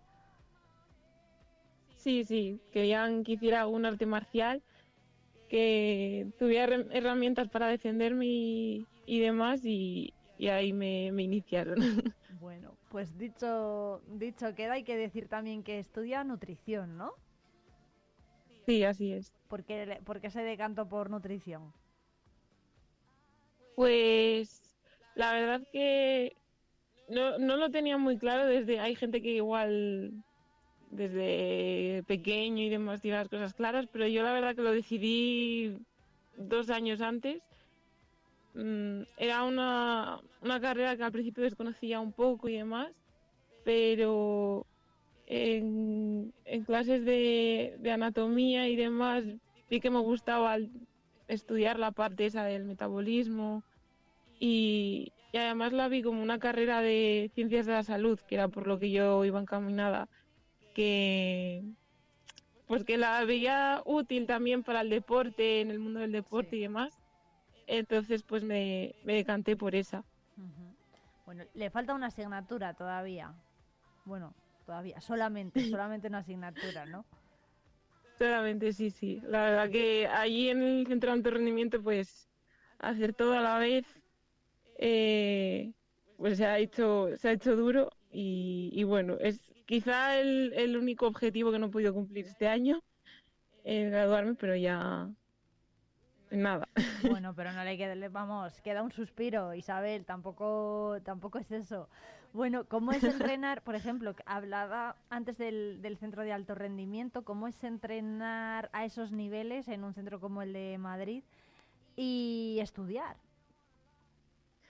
Pues la verdad es que menos mal que el- la facultad pues más o menos la tenía allí cerca, pero claro, a ti te becan, el objetivo de la beca es para que entrenes, entonces el, el- la prioridad que le tienes que dar es a, a los entrenamientos. Mm, luego los entrenadores pues también tienen, tienen en cuenta que nos tenemos que formar y más en un deporte como el mío que, que ha dejado de ser olímpico y al que no te puedes dedicar, optar a una beca con, con la que mantenerte. Entonces, pues ha sido, pues en una mañana a veces tenía que ir y volver dos veces, ir a, a la universidad, volver a entrenar, volver a ir a la universidad. Em, Luego con las prácticas, pues, pues ahí sí que tuve que, que aflojar un poco de entrenar porque tenía que cumplirlas, evidentemente. Pero, pero muy movido. ¿Dónde ha hecho las prácticas? Las hice en tres sitios distintos, eh, porque teníamos que tener tres rotaciones. Las primeras las hice en una, con una empresa de restauración, en un hospital, en- pues viendo cómo es el tema del, del catering, del servicio de las comidas del, del hospital. Eh, en la segunda rotación pasé por el hospital 12 de octubre en, en, la, en la parte de, de pediatría. Y, y la última rotación, pues eh, enfocado más a, mm, a hacer material educativo en cuanto a educación nutricional y demás. Ajá. ¿Y dónde se ve más? Por ejemplo, una vez que termine la carrera, ¿qué, qué planes, eh, qué planes tiene? Pues de momento continuando, me estoy formando en, en estudios de posgrado y, y si el año que viene pues continuar en nutrición clínica que también me interesa bastante. Y eso, y este año pues también estoy haciendo, viendo más de nutrición deportiva y, Le- y eso. ¿Le gustaría trabajar en Palencia? Eh, a, a mí sí, a mí la verdad que mm, pues es donde primero probaría. Eh, aún no sé cómo, pero, pero sí, en un principio sí que me gustaría volver aquí y, y probar aquí. Claro, porque Isabel lleva cuántos años en Madrid, cuatro por lo menos. Sí, Desde desde carrera. 2018. Ujú, Llevo o sea allí. que sería ya como volver a volver a casa. Bueno, en Navidad supongo que ahora haya pasado días en casa. Sí, sí, así es. Ahora en Navidad sí que nos han dejado que nos escapemos un rato por aquí, por casa. Bueno, eso está, eso está muy bien. Por cierto, no sé si hemos hablado un poco ya de, de, de, mm, salidas profesionales, ¿no? Ojalá pueda volver a, a casa a trabajar en Palencia, ¿no? Que es algo que se dice para muchos jóvenes, que ojalá volvieran a sus hogares. No sé, Isabel, cómo lo ve esto, si preferiría, pues eso, sí, sí parece que es normal, ¿no? Que los jóvenes prefieran irse fuera antes que volver a Palencia. Pues depende mucho de la persona, ¿no? Hay, hay gente que yo creo que también eso desde el principio tiene muy claro que quiere probar con otros sitios o incluso salirse de- del país, ya no solo de, de Palencia. Y hay otra gente que, que no, hay otra gente que pues donde le vaya igual optan a oposiciones y demás y donde les vaya llevando el tema del trabajo. Yo en mi caso, pues bueno, eh, sí que es verdad que, que de lo mío, con la gente que he podido hablar, como que no lo, no lo han tenido muy, muy fácil, ¿no? Ya no solo en Valencia, sino en toda Castilla y León. Pero, pero luego también ha habido otra gente, pues oye, que, que sí que está pudiendo, sea, entonces todo es estar en el momento y, y tocar con las teclas adecuadas, yo creo. Bueno, hay, em, Isabel estudió en Dominicas y en el Jorge Manrique. ¿Qué recuerda de estos dos centros? ¿Quién le dio clase, por Pues, ejemplo? Buah. Mucha gente. bueno, pues sí, en Dominicas estuve desde los tres años hasta, hasta cuarto de la ESO, hasta los 15. Y, y hombre, pues allí es como una segunda casa, porque al final, entre tantos años y luego al final, mm, pues éramos dos clases solo, eh, siempre con la misma gente y demás, Sí. pues al final con ellos es lo que tienes la, los recuerdos de la mayor parte de tu vida. Sí. Y, y luego en el Jorge pues ha sido un paso pues más, más rápido, pero aún así pues también Bueno, muy, me- muy Mejor. ¿Mejor en el Jorge o en Dominicas, Isabel? Uf, pues, pues no lo sé. La verdad que los dos, los dos muy bien, porque al final también han sido objetivos distintos, ¿no? En Dominicas ha sido más el tema de también en educarte como persona y, y ya luego en bachillerato en el Jorge ha sido ya más pensando en, en educarte para, para la EBAU y, Sí, para y a lo profesional. Sí, eso es, para estudios superiores, ¿no? Es diferente. Eso es. Bueno, eh, por Sí. cierto, ¿cuál ha sido el último país que ha, que ha visitado? Porque creo que ha ido a, conoce Cuba, ¿no? Porque ha ido a ver a familiares allí, pero bueno, ¿cuál es? No sé si le gusta viajar o viaja un poco por obligación, por los campeonatos. Eh, sí, sí que me gusta viajar, la verdad. Eh, Cuba, pues fue el, bueno, diría el, el, segu- el segundo país que al que salí, que conocí a mi familia por parte de mi madre, pues con 13 años.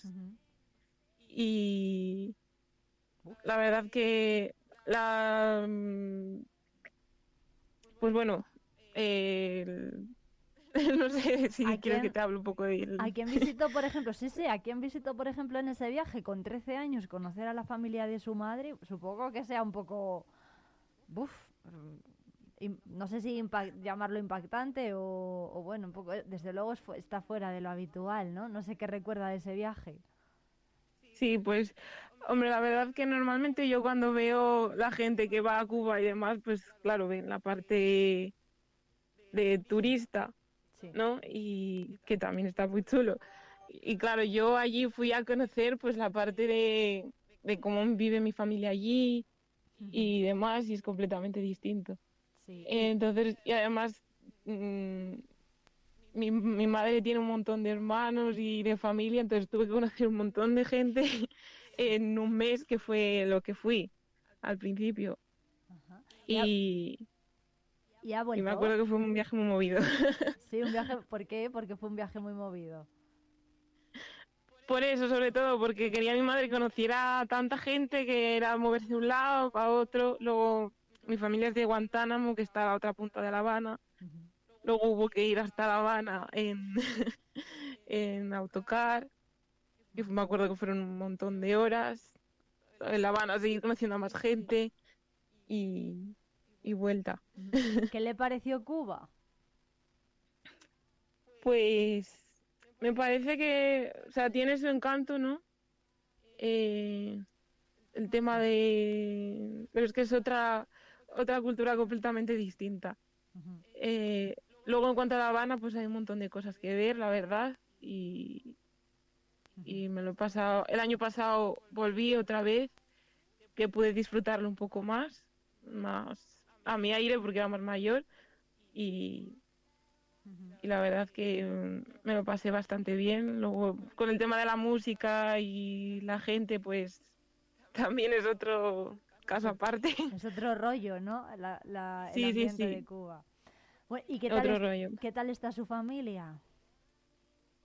Bien, mi familia, bueno, a ver, dentro de lo que cabe, porque ahora mismo la verdad que, mm, pues bueno, ha, ha ido a peor, más bien el- la situación allí, por el tema del- de la comida y demás, que a veces ya no es que tengas el dinero, sino el, el abastecimiento que hay allí, que a veces no hay, no es como aquí que tenemos un eh, supermercados con todo A nuestra Mm, mano, ¿no? Que- Allí igual, sí. allí van sacando, pues hoy hay esto y toda la gente va a por esa cosa en concreto que sacan de vez en cuando.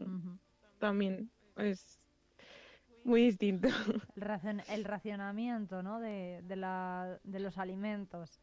Bueno, desde luego que... eh, ¿Le gustaría volver? Bueno, si volvió el año pasado. Sí, sí. No, ahora dejaría un poco más, un poco más de tiempo, pero a ver, sobre todo por, por mi abuela, al fin y al cabo. Y, y hombre, pues eso, siempre. La verdad que es un sitio en el que me lo paso bien y todavía creo que me quedan muchas cosas por ver de allí. Pero, pero luego, por otra parte, hay momentos en los que mejor no ir porque, por ejemplo, nosotros fuimos el año pasado en un momento en el que faltaba mucha cortaba mucho la luz y demás y, y claro, no estamos acostumbrados a esas cosas, entonces eh, hay momentos en los que se pasa, sí. Un poco regular, ¿no? ¿Cómo son esos cortes de luz? Porque se- llegan así sin previo aviso, ¿no? Y duran, a veces pueden durar horas. Sí, sí, exactamente. Que luego si vas a un hotel eso no pasa. Entonces, Bueno, hay otra, están las dos caras. hay, hay otra cosa de, de Isabel que es que, que, que nunca ha contado, bueno, yo no sé si lo ha contado alguna vez, que es que es uh, una gran fan de, los de los dramas de época. Está viendo Sisi ahora mismo, ¿no? Sí, ya eh, de momento hay dos temporadas y, y ya me acabé de ver la segunda. y, y nada, o sea, es, la verdad que sí que voy viendo cosas. Yo creo que según mi estado de ánimo, la época, no lo sé. Pero sí, ahora de las últimas cosas que he visto han sido sobre todo eso de, ¿Y de qué- dramas de época. ¿Y qué tal está esta serie? ¿Qué le pasa? ¿Por qué, por qué según el estado de ánimo en el que está ve una serie u otra? ¿Cómo está ahora mismo? Ahora, ahora mismo estoy más por dibujos animados. ¿Ah, sí? ¿Por dibujos animados como cuál? ¿Como cuáles? Por ejemplo, eh, la película de, de Elemental Ah, de sí. Disney que no la había visto y, y la verdad que también está, está muy bien. ¿Ha visto los Bridgerton, por ejemplo? Eh, no, pero, pero también es una serie que, que la tengo ahí pendiente que quería ver. Bueno, También me que- llama la atención. es que son dramas de época, pues eh, bueno, pues para ejemplo tenemos tenemos ese también. O la Reina Sí. Carlota, por ejemplo, Emily in Paris incluso también. Downton Abbey, Downton Abbey no sé si, si le gusta o no. O The Crown. Pues mira, todas esas no las he visto porque eh, están en Netflix y, y ahora mismo no tengo Netflix. pero, pero sí, o sea, sí. Pero me, me decantaría por ver esas como, como la siguiente. Bueno, pues nada. Isabel Nieto, campeona del mundo de karate y mejor deportista palentina de, del año 2023. Muchísimas gracias, enhorabuena. Esperamos seguir contando buenas noticias sobre esta disciplina deportiva. Y, y muchas gracias por, por nada, por participar en esta, en esta entrevista tan personal aquí en Vive Radio Palencia. Muchas gracias. Muchas gracias a ti, yo encantada. Un abrazo muy fuerte. Un abrazo.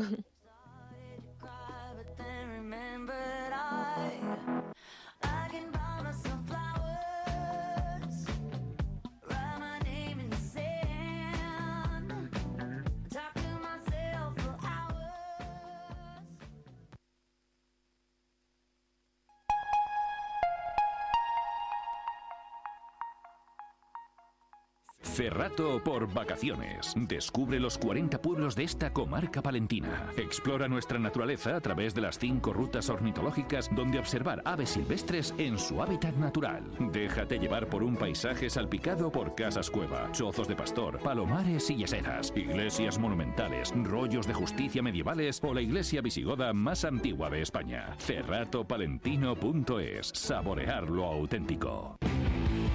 Talleres Multimarca Iván te ofrece la tranquilidad de dejar tu vehículo en manos de profesionales. Si buscas un vehículo de ocasión revisado y certificado, visita nuestra exposición. Talleres Multimarca Iván, en calle Alfareros 8. Rebajas especiales en Peletería Prieto. Disfruta de descuentos y precios únicos en nuestras prendas de piel. Consigue ese abrigo que tanto te gusta, ahora un precio a tu medida. Recuerda que somos especialistas en transformación de prendas de piel. Trae ahora tu abrigo y estrena un nuevo modelo la próxima temporada. Pieles Prieto, la caricia de una prenda única y exclusiva a tu alcance. Plaspisa, líder en transformación de materias plásticas. Dispone de soluciones para todo tipo de clientes y empresas. En nuestra nueva planta hemos apostado por la investigación, el desarrollo y las nuevas tecnologías como motor para la fabricación de nuevos productos indispensables para el mercado actual. En Alar del Rey Plaspisa, comprometidos con el futuro. En Vive Radio escuchamos lo que pasa a nuestro alrededor y te lo contamos. Para informarte, para entretenerte, para emocionarte. Con las voces más locales y los protagonistas más cercanos. Vive tu ciudad, tu provincia. Vive su cultura, su música, su actualidad, su deporte, sus gentes. Vive lo tuyo. Vive tu radio. Vive Radio. Palencia 90.1. Vive Palencia con Irene Rodríguez.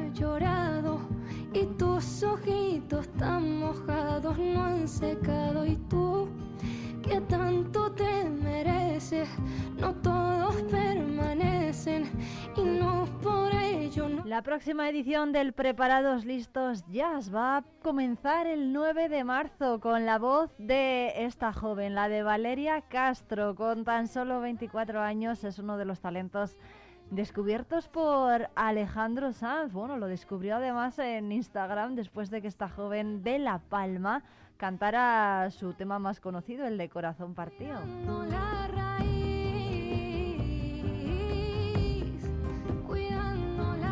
Por este tema, por la raíz, recibió su primera nominación a los Latin Grammy en la categoría de Mejor Canción de Autor en septiembre de 2023, hace solo unos meses. Y hasta entonces ha colaborado y cantado con grupos de la talla de Vetusta Morla, Silvana Estrada o Vicente García. Tener agua aunque no sea la justa y es recurrente al lado de tu frente unos ojitos que piden disculpa y tú que siempre has intentado tener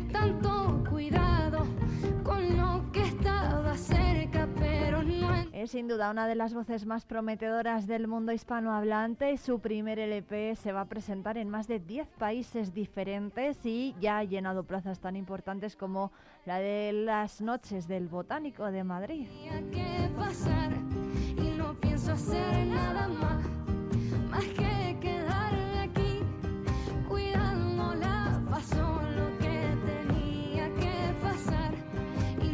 hacer nada más las ocho y media del 9 de marzo va a estar Valeria Castro en el Teatro Principal. A las ocho y media de la tarde, a esa hora van a ser todos los conciertos. cuidándola pasó lo que tenía que pasar y no pienso hacer nada más más que quedarme aquí cuidándola pasó lo que tenía send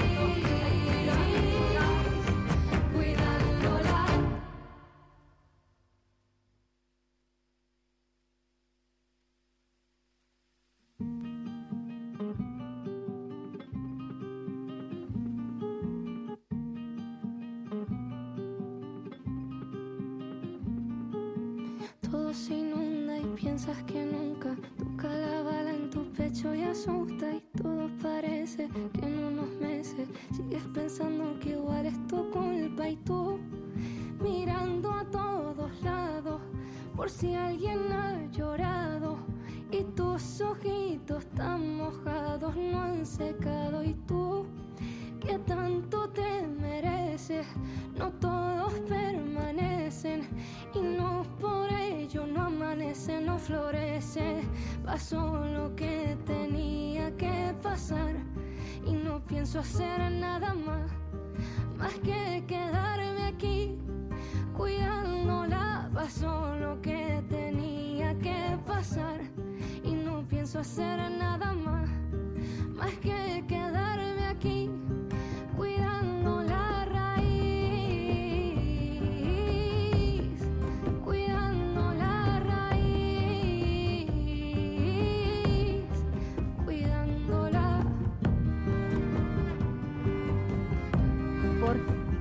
cierto, que en el ciclo de este año también va a estar un gran conocedor ya ¿eh? del público palentino, Dani Nelo y Organ Trío. Van a estar en el Teatro Principal el sábado 16 de marzo. Desde finales de los años 50, saxofonistas de rhythm and blues y de jazz se asociaron con organistas para cocinar un nuevo sonido. Lo que conseguirían juntos eh, fue, sería una sonoridad muy potente con muy pocos elementos y rápidamente esas formaciones proliferaron y llenaron de clubes eh, de música los clubes y las salas de baile, inspirándose eh, en ellas el barcelonés Dani Nelo, que ha estado trabajando en un nuevo proyecto con nuevas composiciones y una nueva formación con Gerard Nieto. También va a estar el- en la edición de este año, el 23 de marzo, Tarkim es eh, Pau Vidal, un joven saxofonista, flautista y compositor que se hizo un nombre en la escena musical participando en proyectos de grandes artistas internacionales como Enrique Bumburi, Nati Peluso, Gonzalo Grau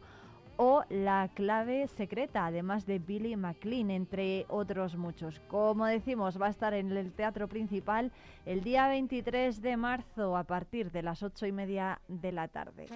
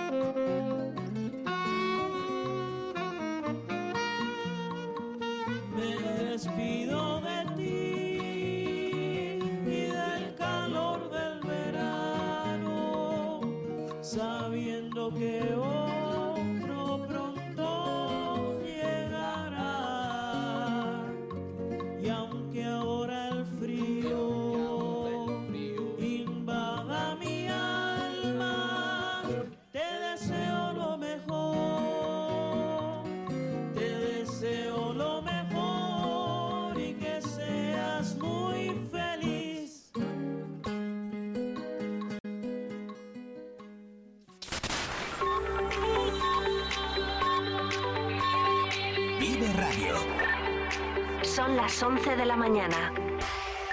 Palencia 90.1.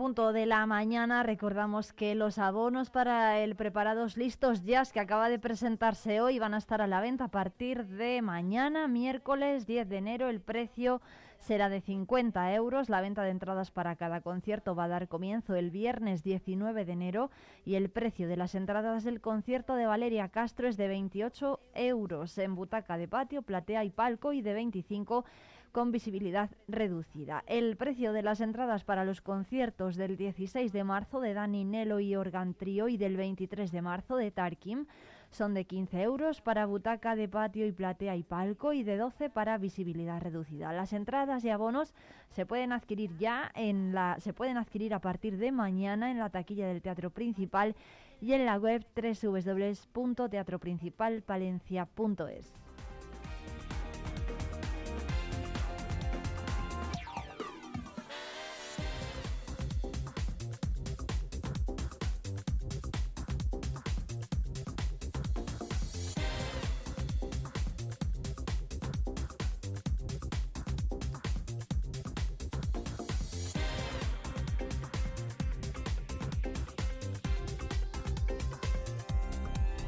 Ya a esta hora se está inaugurando el Archivo Histórico Diocesano, ubicado en la calle San Marcos. Recordemos que hay más de 90 voluntarios y miles de documentos que van a estar ahora mejor resguardados de las inclemencias y de las humedades en este nuevo espacio donde se ubicaba anteriormente el CIL Digital.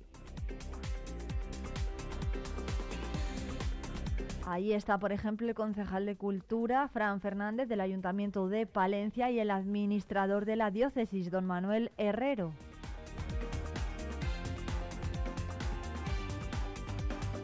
Y a esta hora también en la subdelegación del Gobierno se está presentando el balance de siniestralidad vial de 2023. Ahí está Ángel Miguel, el subdelegado del Gobierno en Palencia, acompañado del jefe provincial de tráfico, Fernando Alonso, y del capitán del subsector de tráfico de la Guardia Civil de Palencia, Eduardo Yugueros. Precisamente de este asunto y de otros eh, tantos que van a ser relevantes para la provincia de Palencia en este año, en 2024, vamos a hablar mañana en Vive Radio Palencia con el subdelegado del Gobierno, con Ángel Miguel.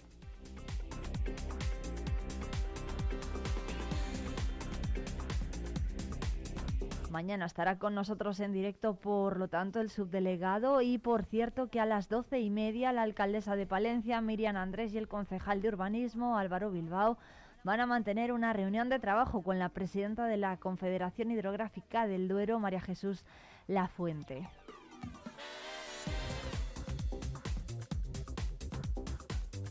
Reunión de la que estaremos también pendientes a lo largo de las próximas horas y en la que se podría tratar el asunto, por ejemplo, de la playa fluvial que proyectó el Partido Socialista para la ciudad de Palencia a orillas del río Carrión.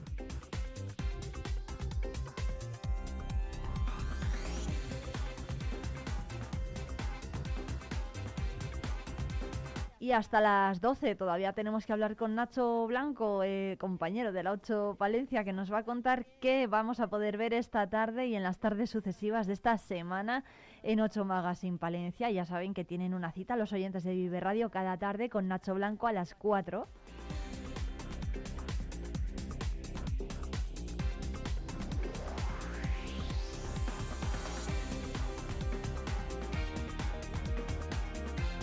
Y por cierto, que también vamos a hablar con Sara González, es la autora de El arco iris y sus colores, su primer cuento infantil. Ella es palentina, profesora y pedagoga, aunque ejerce su labor actualmente en Madrid. Nos va a contar cómo ha sido escribir este cuento y, sobre todo, dónde podemos conseguirlo.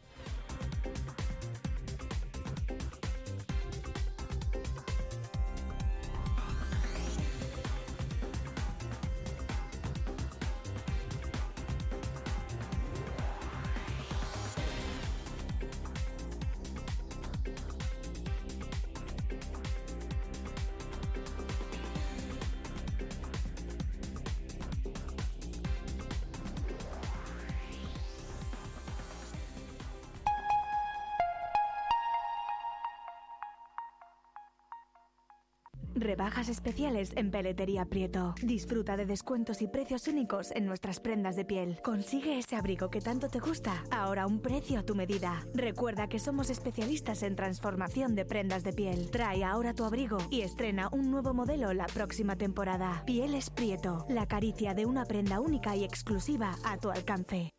Tu mascota es uno más de la familia. Por eso en Clínica Veterinaria Argos hemos reformado y ampliado nuestras instalaciones. Servicio exclusivo para gatos con sala de espera, consulta y hospital separados. Disponemos de laboratorio, diagnóstico por imagen, servicio de cirugía, quirófano puntero en aparatología, urgencias 24 horas y especialistas en pequeños animales. Argos, calle Santiago 4, porque ellos se lo merecen.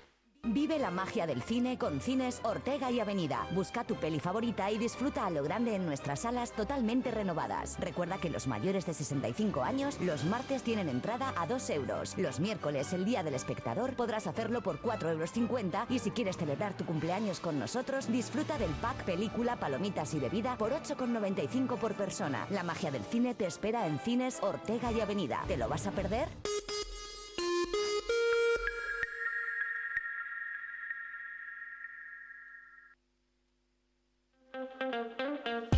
Vive Palencia con Irene Rodríguez.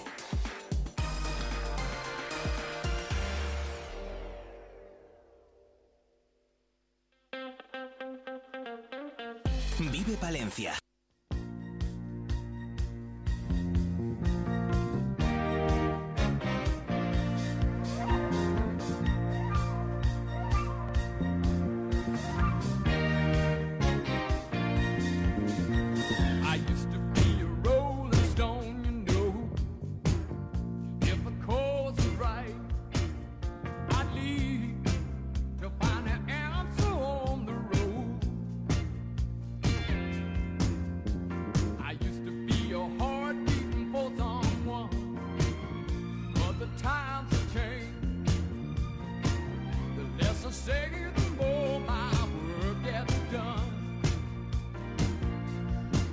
11 y 7 minutos, seguimos adelante en Vive Radio Palencia en la 90.1 de la FM Palentina y recordamos que todavía tenemos las líneas abiertas en el 669 2278 75 para que se pongan en contacto con nosotros los oyentes y nos digan, por ejemplo, si van a ir de compras estos días de rebajas o no y qué tal se han portado los reyes estos días, esta Navidad.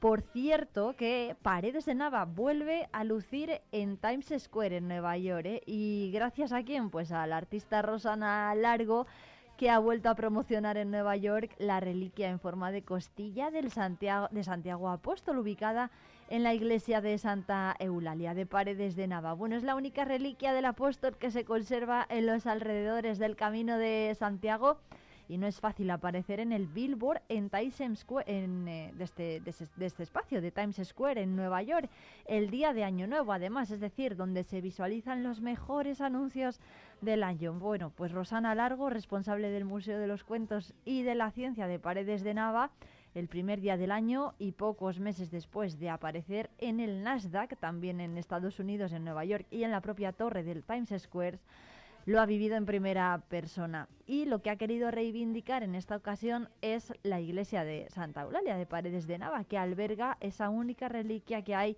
en los entornos del Camino de Santiago, una costilla de Santiago Apóstol, es el único resto del apóstol, del santo, que no está en Galicia, pero como llegó a la provincia de Palencia es todo un misterio. Los expertos indican que a través de la publicación de Mundi Camino, que es un misterio que gracias a sus investigaciones comienza a estar algo más definido. Una historia en la que se implican desde el Vaticano hasta los reyes de la época. Este atractivo religioso e histórico podría ser un reclamo para turistas y peregrinos. No sería de extrañar que volviera a ser un lugar de culto, no obstante, se trata de una reliquia única, según añaden los expertos. Y para la propia Rosana Largo se trata de un buen reclamo para el Camino de Santiago, teniendo en cuenta la cantidad de gente que estaba en la calle ese día en Nueva York para celebrar la llegada de 2024.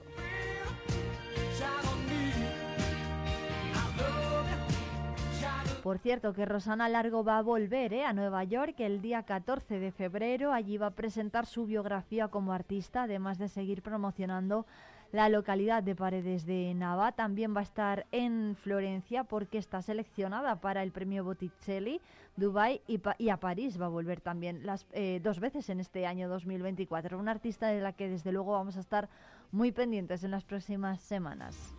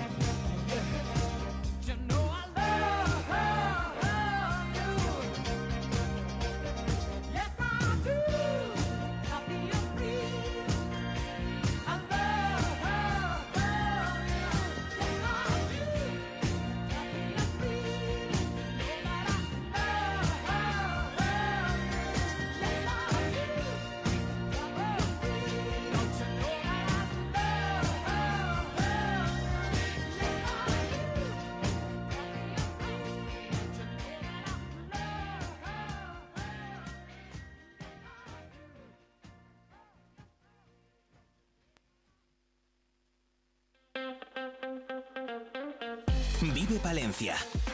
Con Irene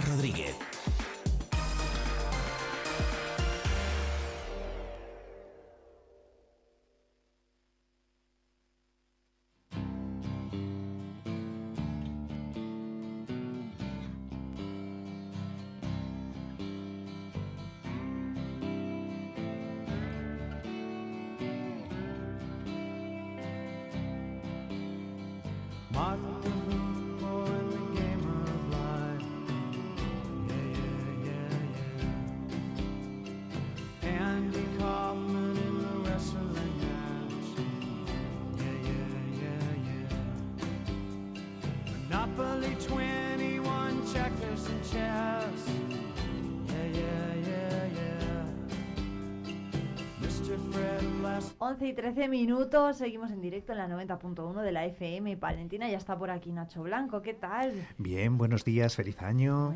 ¡buah, feliz año, es verdad. No había, hacía un año que no aparecía Nacho Por lo menos, hasta, iba a decir hasta junio, eh, feliz año cada vez que, que entre en la radio. Hasta junio, porque es que ya estamos a 9 de enero.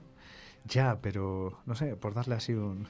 Hombre, yo todavía estoy diciendo feliz año a la gente, ¿eh? Porque hay, Sí, sí. sí, sí, o sea, hay gente a la que no he visto desde eh, 2023, así que... Bueno, en fin, que vamos al lío, que, que esta tarde ya saben los oyentes que tienen una cita, lo hemos dicho antes ya, con 8 Magazine Palencia a partir de las 4 y 10, en la 8, en la televisión de esta casa, y que vamos a poder ver esta semana. Cositas, cositas, Cositas. varias y diversas, muchas.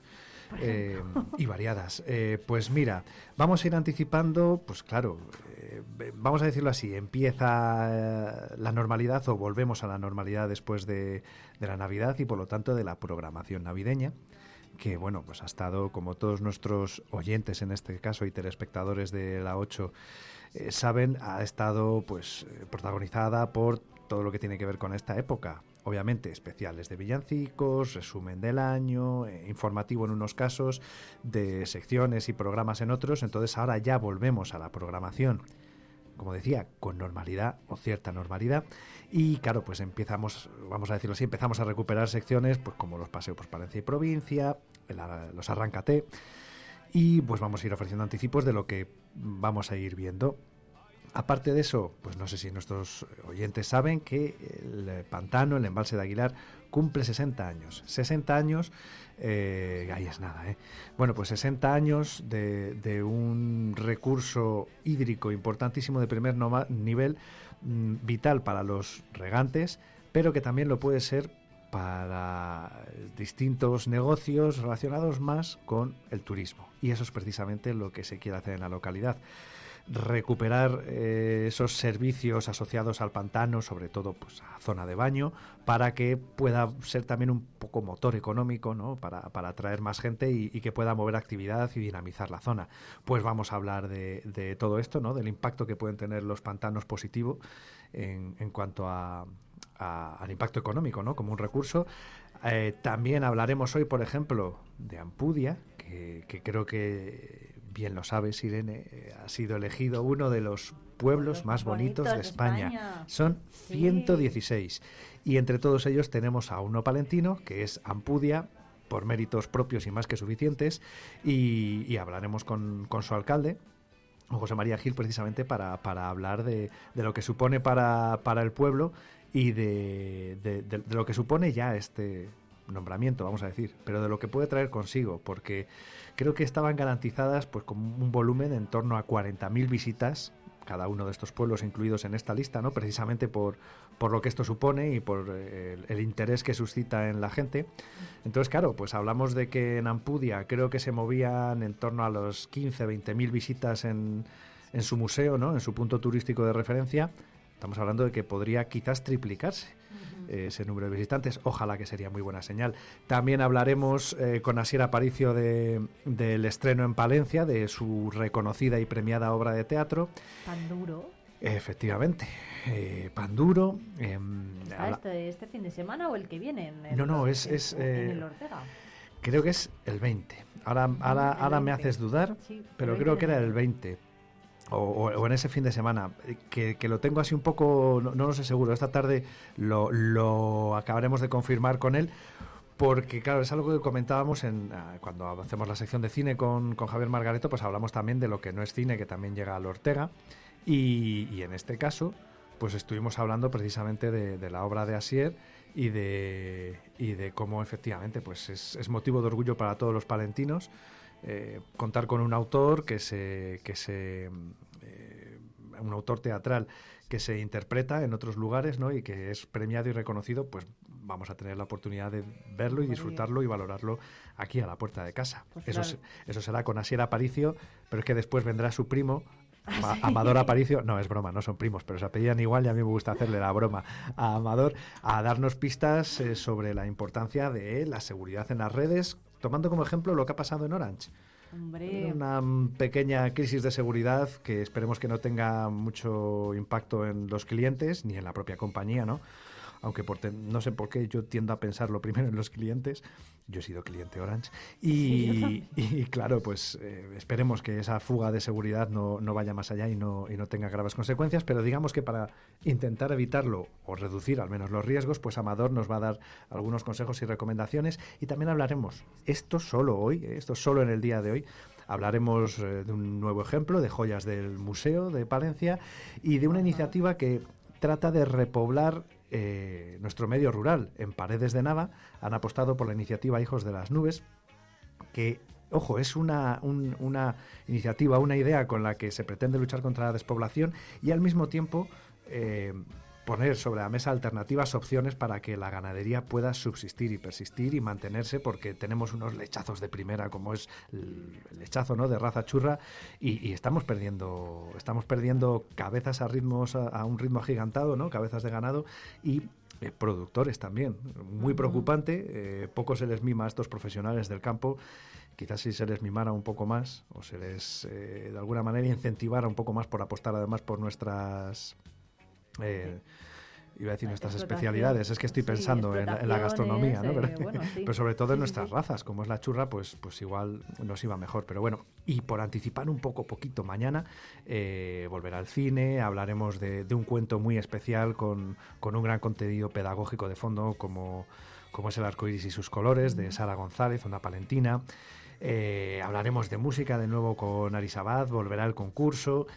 Y quizá lo más novedoso esta semana es que el jueves podremos ver la gala presentación de, del trofeo trofeo Plas Plas Pisa Diputación, Efectivamente, que, que ya sabemos que hay mucha expectación. Eh, no estoy haciendo rimas a posta, pero no sé, forma parte de mi condición. Y, y bueno, quiero decir que al final esto es algo que mucha gente espera, sobre todo quienes van a jugar, sobre todo quienes van a competir y sus familias. Entonces, bueno, pues el, el primer capítulo, la primera entrega, por así decirlo, es esa gala de presentación eh, y gala inaugural del trofeo que ofreceremos el jueves en el horario habitual, a partir de las 4 y cuarto y de las 9 y media. ¿Y eso qué supone? Pues que el resto de la programación se adapta, pero sobre todo que a partir del jueves siguiente pues empieza la retransmisión de- del fútbol base provincial por excelencia.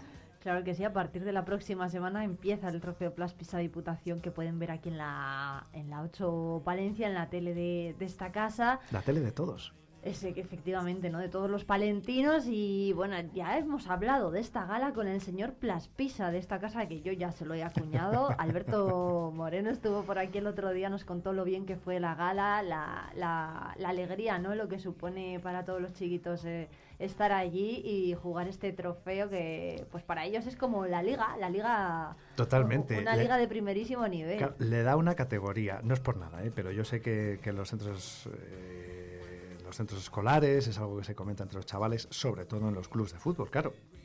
y para ellos es un poco el torneo de referencia, ¿no? Y vamos a pensarlo, vamos a ponernos en la situación de, de estos chavales. Que te vayan a grabar un partido y que se vaya a emitir en la televisión provincial, a ver, que... Y comentado y todo, Claro, ¿sabes? que, que esto no es televisión española, no lo van a ver millones de personas, ellos se lo pierden, pero es verdad que es, oye, la ilusión que hace, ¿no? El, el salir por la tele, el, a lo mejor que, que te pueda ver todo el mundo metiendo el gol de tu vida. Eh, pensemos lo que eso supone para los chavales o lo que puede suponer la, joder, la emoción ¿no? de, de- de formar parte de esto y, y para nosotros de, de poder brindar esa oportunidad. ¿no? La verdad que es, es algo que es una de esas iniciativas bonitas que tenemos en, en esta casa, muy participativas y que, y que afortunadamente continúa después de tantos años y es en gran parte gracias al esfuerzo de Alberto Moreno, de los patrocinadores y colaboradores también, por supuesto, Plaspisa Diputación, ¿no? los más relevantes, pero está claro que Gullón también está por ahí metido, que es que lo quiero rimar todo, Irene. Y, y claro, pues eh, Oye, sin Nacho Alberto Blanco Moreno esto no sería lo mismo. ¿Ha jugado Nacho Blanco el, No, el trofeo? yo no. no. le tocó, ¿no? No, no, pero porque yo est- estaba en el, en el equipo de mi cole en su momento, tampoco era el, el mejor del equipo. No era ni el mejor ni el peor. Estaba, yo tenía, yo como Pachi Salinas, era capaz Ah, de deslumbrar en un momento dado, pero era un espejismo porque luego fallaba lo más evidente. Era capaz de lo mejor y de lo peor, pero sobre todo de lo peor en el campo.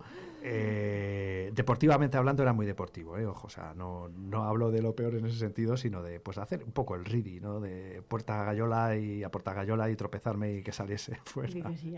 Ca- Cada uno a lo que sabe y, oye, que yo también soy malísima en deporte. que- Pero que- te ¿qué diré, a mira, anécdota, te A diré, ver. no puedo evitarlo. Ayer me han mandado, eh, vamos a decirlo así, por mi grupo de WhatsApp familiar, mi madre, me ha mandado una foto de... Espera, no te lo pierdas porque esto es un documento histórico. Estamos esto en tiene directo, Nacho en directo. eh, si no, no voy a entretener Sí. mucho, eh, no Ah, quiero que se me vaya no, mucho. Digo, no, digo si- que, si, que si se quiere mojar Nacho Blanco con lo que Sí, nos sí, no, te- tengo problema. ¿eh? No lo puedo cortar ni Mira, puedo hacer el, nada. el documento de valoración del término de el campus de fútbol Ciudad Joven que se celebraba en Saldaña y que organizaba el Club Internacional de la Amistad.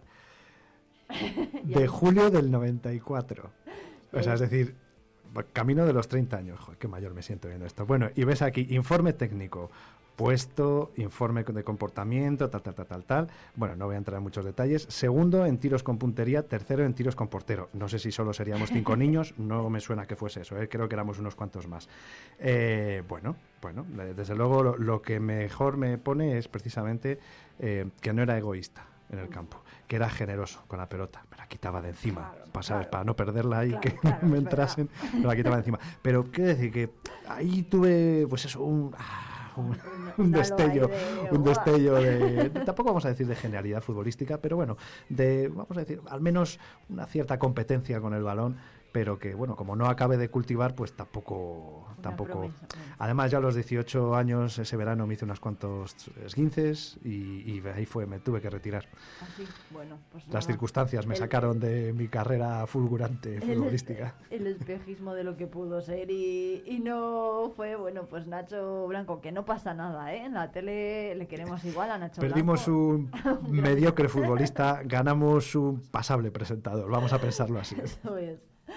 Bueno, que, bueno, pues nada, que no sé si más cosas por apuntar o ya... o ya... Hombre, Pues, pues muchas más podríamos, pero por ejemplo, va a nevar. ¿Sabías que iba a nevar, Hombre, pues, Irene? y que ha nevado muchísimo, ¿eh? Que la En- gente tiene miedo, va a nevar y, y hay gente temblando porque va a nevar. Porque va a nevar aquí en Palencia. Porque va a nevar en general. Es que nos, es que nos hemos acostumbrado muy rápido a, a temperaturas de 15 grados en invierno y esto no. Pero si es que tiene que nevar, tiene que nevar.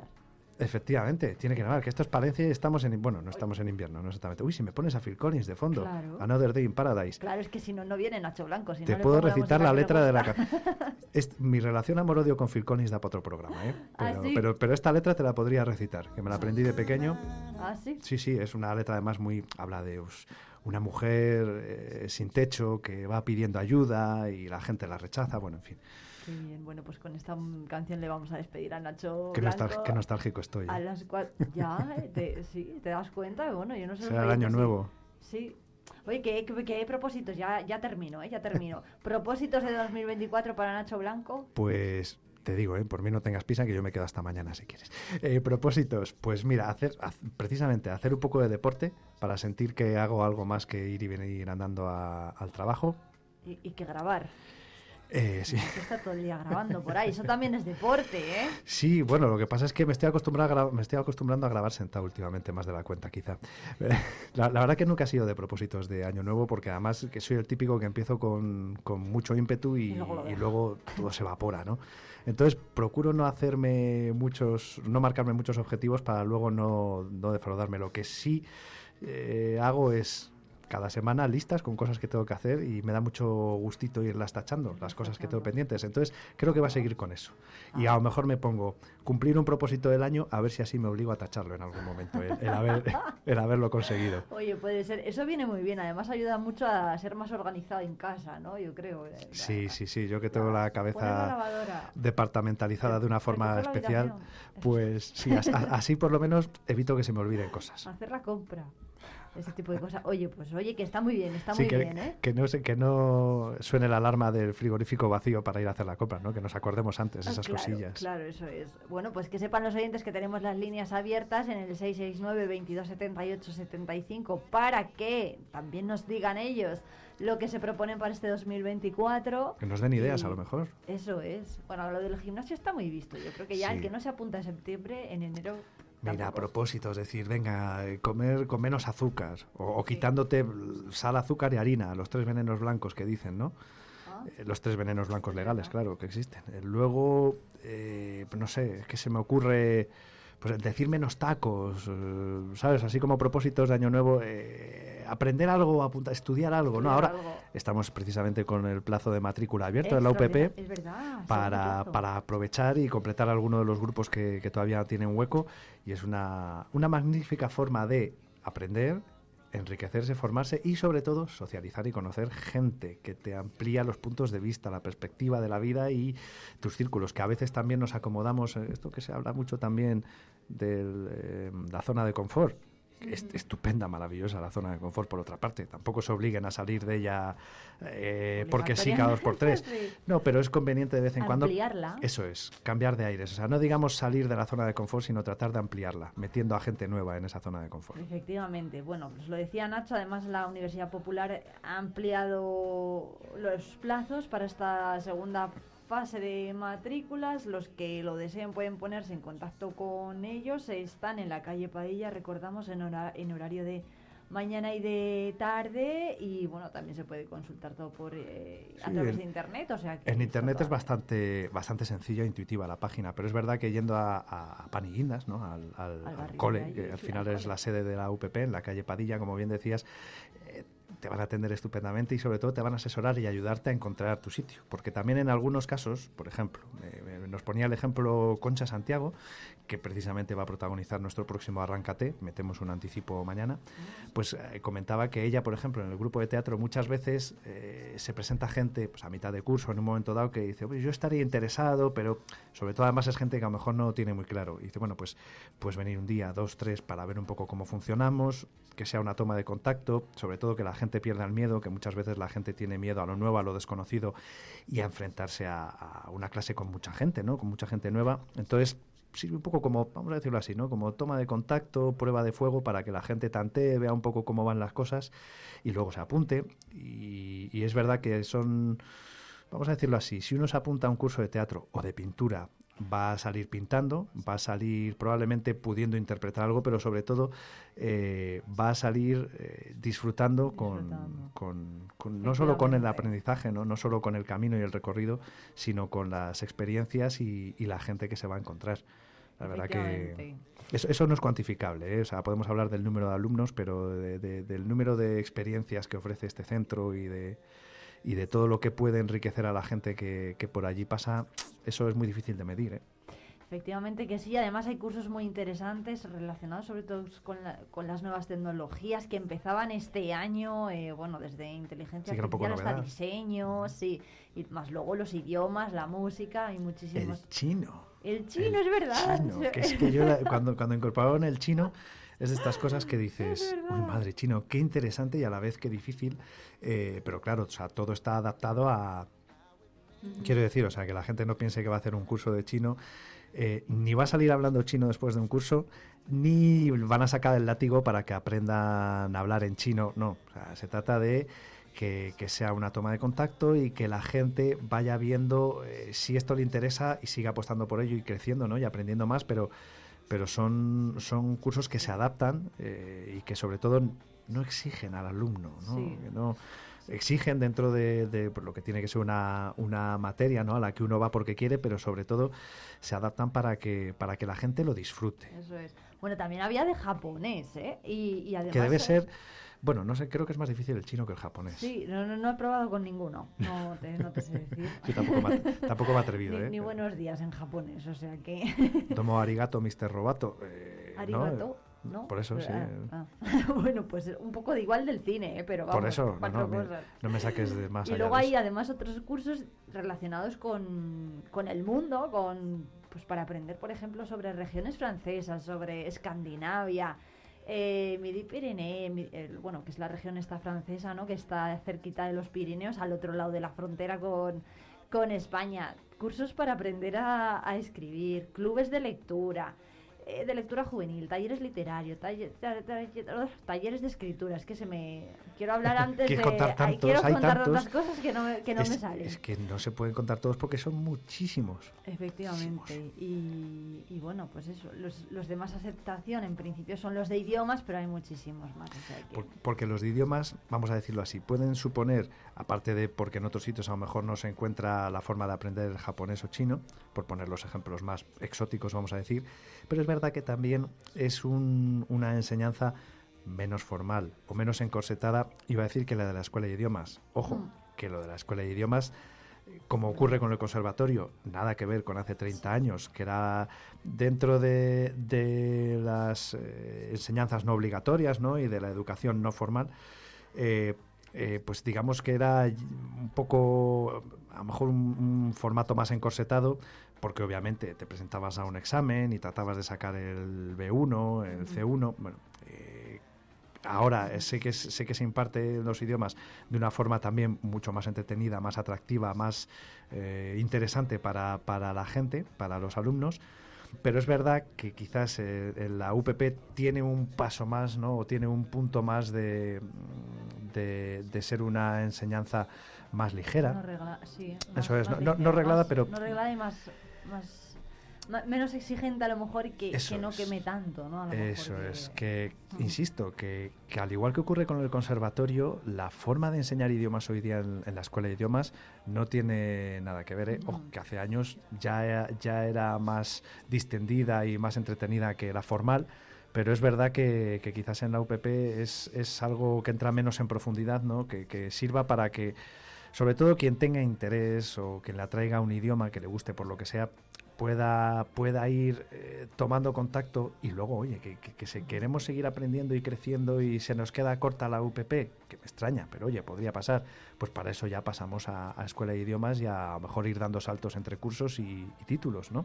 Efectivamente. Bueno, también hay para practicar eh, yoga, tai chi, pilates, todo eso también lo tienen, zumba, yoga con diferentes niveles, podemos relajarnos, podemos activarnos. Hay también, eh, me parece, clases sobre vino y vitivinicultura, o sea que hay de todo, Nacho. Claro, para eh, busque una materia y si no está, propóngala, que Eso seguro que, que seguro que acaban incluyéndola porque precisamente lo que buscan es eh, satisfacer las demandas de la gente, ¿no?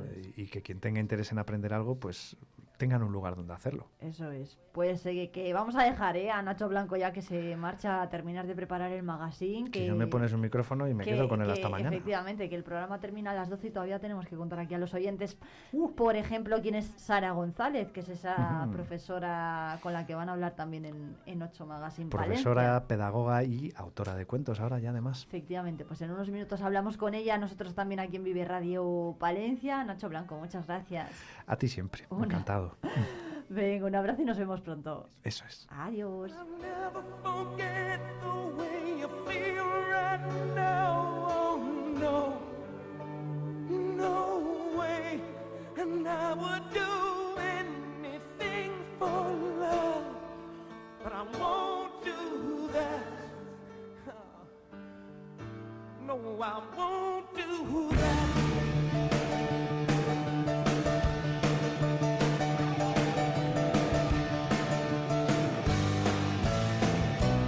some days it don't come easy, and some days it don't come hard.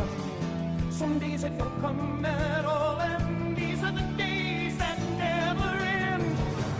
And some nights you're breathing fire, and some nights you're caught in ice.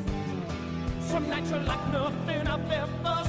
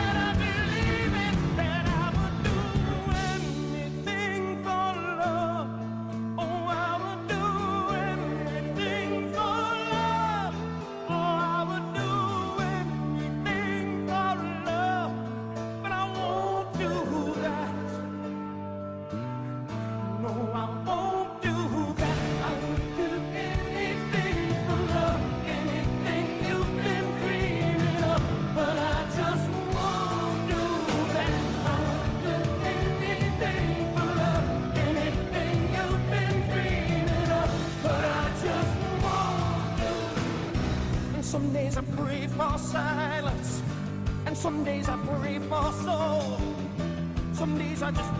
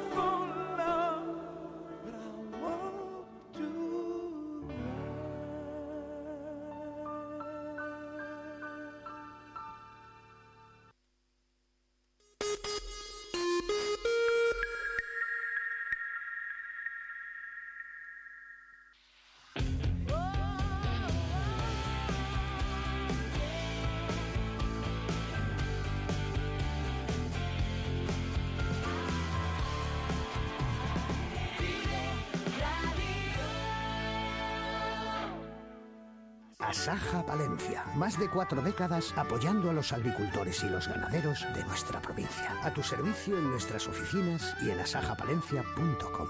Hornillos de Cerrato, un tesoro escondido en el corazón de Palencia. Descubre su encanto rural, su historia fascinante y su gente acogedora. Ven y vive la experiencia única de Hornillos de Cerrato.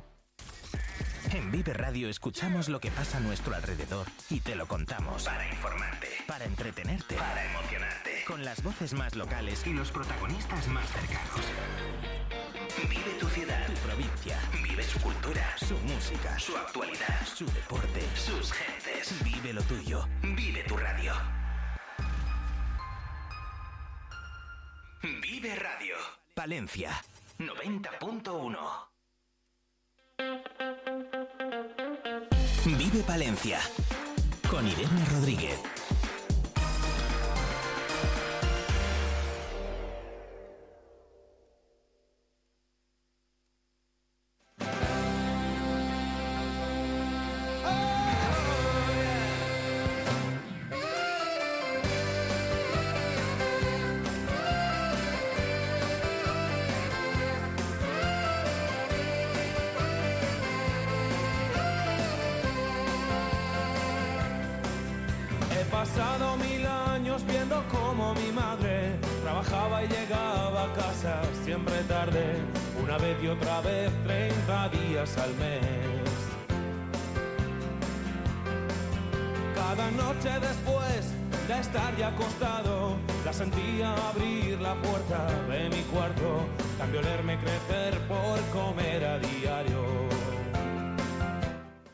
La palentina Sara González Rojo acaba de publicar el cuento infantil El arco iris y sus colores. Es, ella es psicopedagoga y maestra y acaba de publicar esta primera historia que es, eh, pues eso, una, una, una dirigida a los más pequeños de, de la casa. Sara, buenos días, ¿qué tal?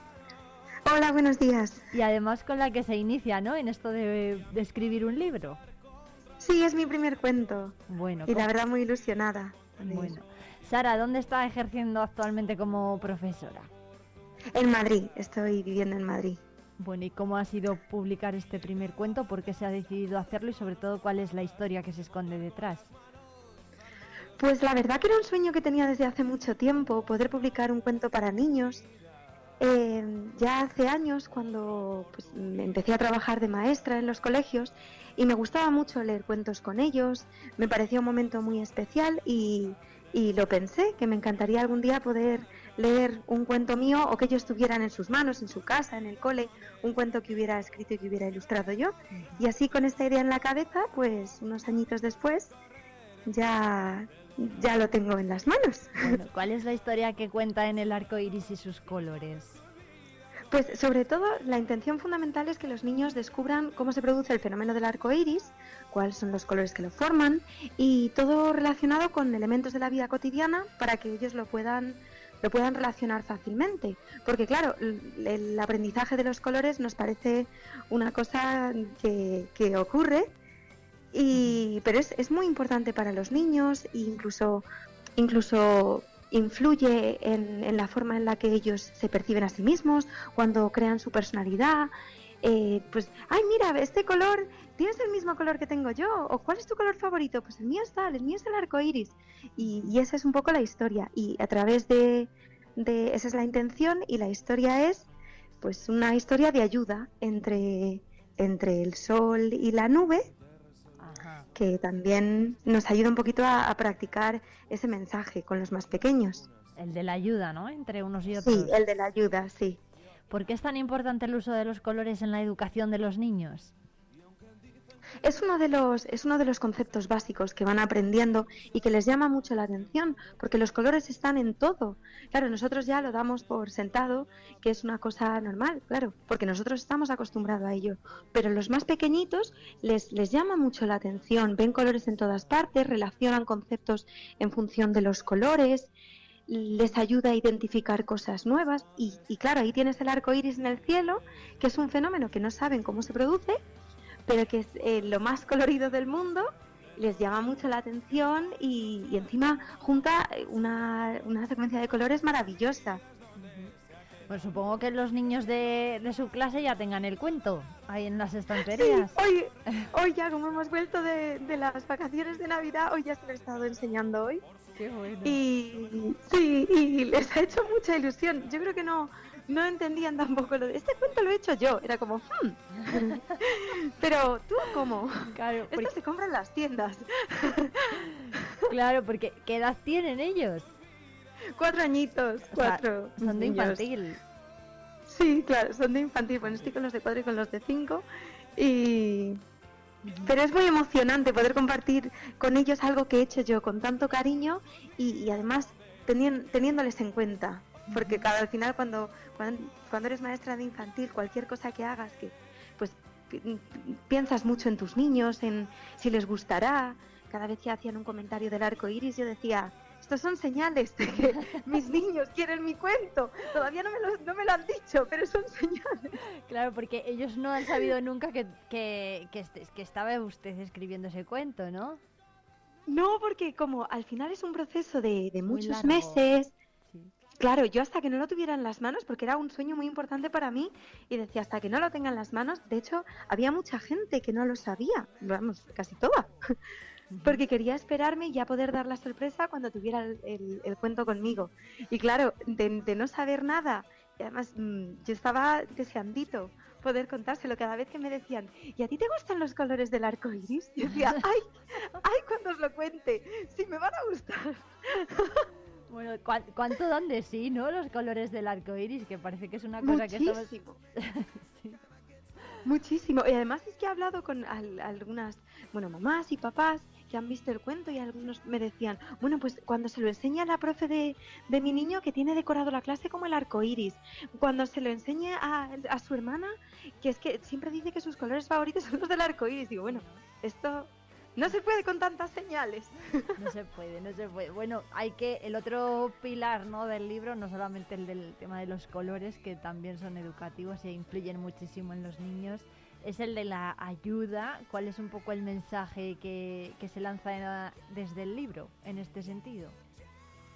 la, importan- la importancia de intentar ayudar a los demás, de encontrar la manera de, o por lo menos intentarlo, de que si vemos que alguien no se siente bien, de esforzarnos un poquito, yo voy a, voy a hacer lo que esté en mi mano para que tú te sientas mejor, porque al final eso repercute en, la otra persona, pero también repercute en ti, en cómo te sientes tú, en saber que, pues que estás haciendo un poquito una labor mm, para que el mundo sea un lugar más bonito. Yo hay veces que se lo digo a mis niños así.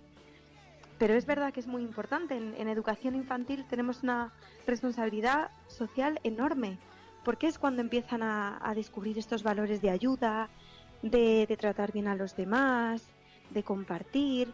Entonces, a través de cuentos que aunque no necesariamente se llame vamos a ayudar, pero ellos se van quedando con ese mensaje, con fíjate, pues el sol, yo quiero contar mucho, hay que comprarlo.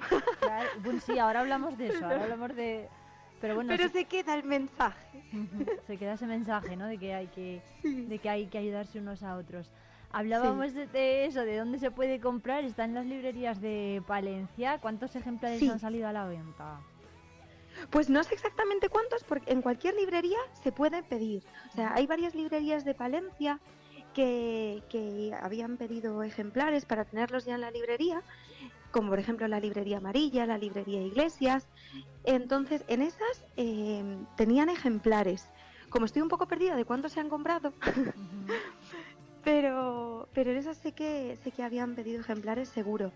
Y, mm, pero en cualquier librería de Palencia y iba a decir del mundo entero, no, pero y de España se puede se puede encargar el cuento. Bueno, pues dicho queda, en cualquier librería está ya a la venta este cuento infantil, el arco Yo si se puede ir a las de Palencia, pues lo agradecería mucho porque han sido han sido en general todas las librerías muy agradables conmigo y me han apoyado mucho con mi primer cuento, así que Hombre, por supuesto. si se puede. Noso- nosotros en Vive Radio animamos a que vayan a las de Palencia, que para eso estamos aquí. Pues muchas gracias. Así que, bueno, y... No se enfadarán conmigo en Madrid. Bueno, eh, supongo que no, no creo, ¿no? No, no. No creo. No, no, hay que, hay que hay que tirar para casa un poquito. Eso es, eso es, efectivo. Por cierto, que no sé si está trabajando en algún proyecto nuevo, en algún otro cuento que pueda salir más adelante. Pues tengo ideas de estas historias que tenía también escritas y que estaban guardaditas en un cajón, pero ahora me gustaría ver qué tal va primero este cuento, disfrutarlo, ver si a los niños les gusta, que, que por ahora la acogida ha sido muy buena y, y ya en, en un tiempecito me, me encantaría publicar otro, la verdad, sería maravilloso poder... ¿Qué le han dicho en clase entonces los niños? Que les gustaba mucho. Sí. Sí, es- estaban un poco como, además, la, la protagonista del cuento, porque la historia la, comienza con una niña que se sorprende al ver el arco iris en el cielo. Y, y se, se me parece un poquito, porque tiene el pelo rizado, vamos. Y los niños eran como, claro, es que eres tú. Pero no les ha hecho, les ha hecho mucha ilusión. ¿Y es, y Sara mí González la niña del libro o no? En principio no. O sea, eh, mi idea era, desde siempre, creo que desde pequeñita, cuando dibujaba personajes, me gustaba hacerlos con el pelo rizado, porque como era algo que a mí me ha caracterizado siempre, y tampoco se veía tanto, se veían más niños y niñas repeinaditos, Con el pelo y yo no era así, claro. Entonces yo decía, pues los míos por lo menos van a tener el pelillo alborotado. Y, y así surgió. Pero bueno, pero yo creo que, que en el cuento sí he dado un poquito lo que soy yo, l- mi ilusión por los niños y por, por pintar y, y que- por ayudar. Que por cierto, las ilustraciones también son de Sara. Sí. ¿No? O sea, también Sí, es dibujante. Sí, me gusta, desde pequeñita siempre me ha gustado mucho dibujar. Y es, es una forma en la que, mm, no sé, comparto mi, mi manera de ser con los demás, con mis dibujos. Me, en general, me ha gustado pintar al óleo, me ha gustado pintar a carboncillo y ahora estaba más centrada en las acuarelas. Y como es una pintura un poquito como muy delicada, me parecía que, que podía ser una bonita manera de ilustrar el cuento con, con ilustraciones hechas con cuidado y con cariño. Es decir, que son dibujos de acuarela eh, hechos por la propia Sara, ¿no? Por la propia... Sí. Bueno, por usted misma. Sí, sí. Qué bueno. Bueno, pues una obra de arte que es 100% palentina, no, no lo podemos negar. Y que esperemos que se encargue cuantas más veces mejor en las librerías de Palencia, también en las de Madrid, ¿eh? para Sí, que no se enfaden. Pero Para que tener a todo el mundo contento. Pero eso es, eso es. Que muchísimas gracias Sara González Rojo, la Muchas autora de. El arco iris y sus colores. La esperamos por aquí muy pronto y a ver si pronto también publica esa segunda historia. Veremos a ver si es una continuación o no de, de esta primera obra. Muchas gracias. A ver, a ver, ahora tengo muchas ideas. Sí, bueno. Muchas gracias. Muchísimas gracias y lo dicho, que estamos pendientes ¿eh? de todas esas ideas, a ver si se materializan en otro, en otro segundo libro. Un abrazo fuerte, Eso Sara. espero. Un abrazo muy grande.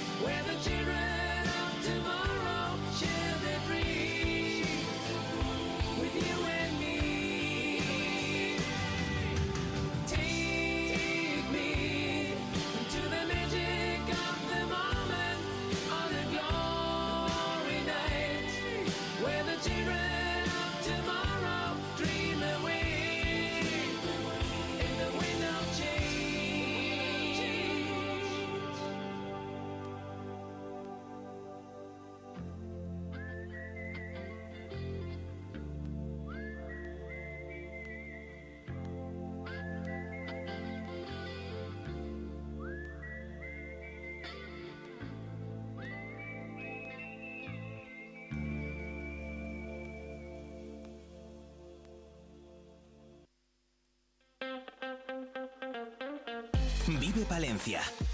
Con Irene Rodríguez.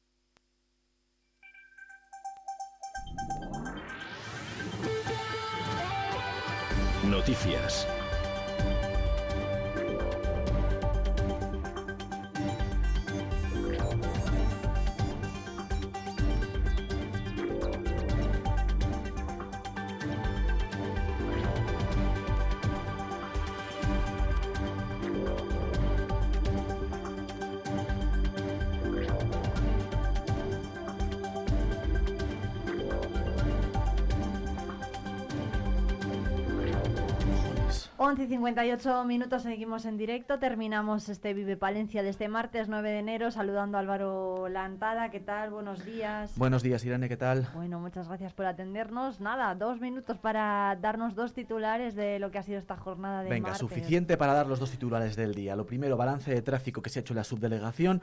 Dos fallecimientos durante el año 2023. Es una buena cifra. Siempre es mala porque hay muertos, pero es la mejor cifra de los últimos 10 años y 278 heridos.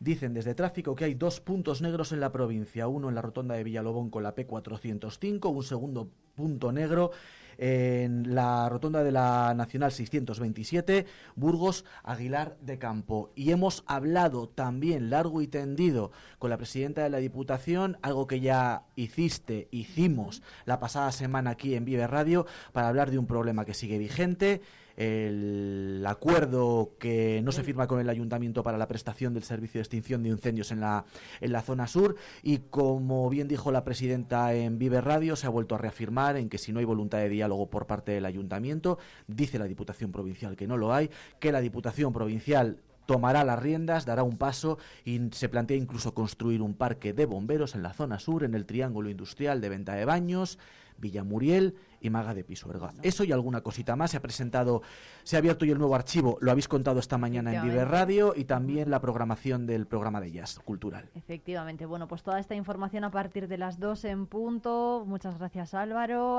En el informativo de la 8 Palencia de la televisión de esta casa y siga la información también en diariopalentino.es. Vive la actualidad, vive al día, vive radio. Son las 12 de la mañana.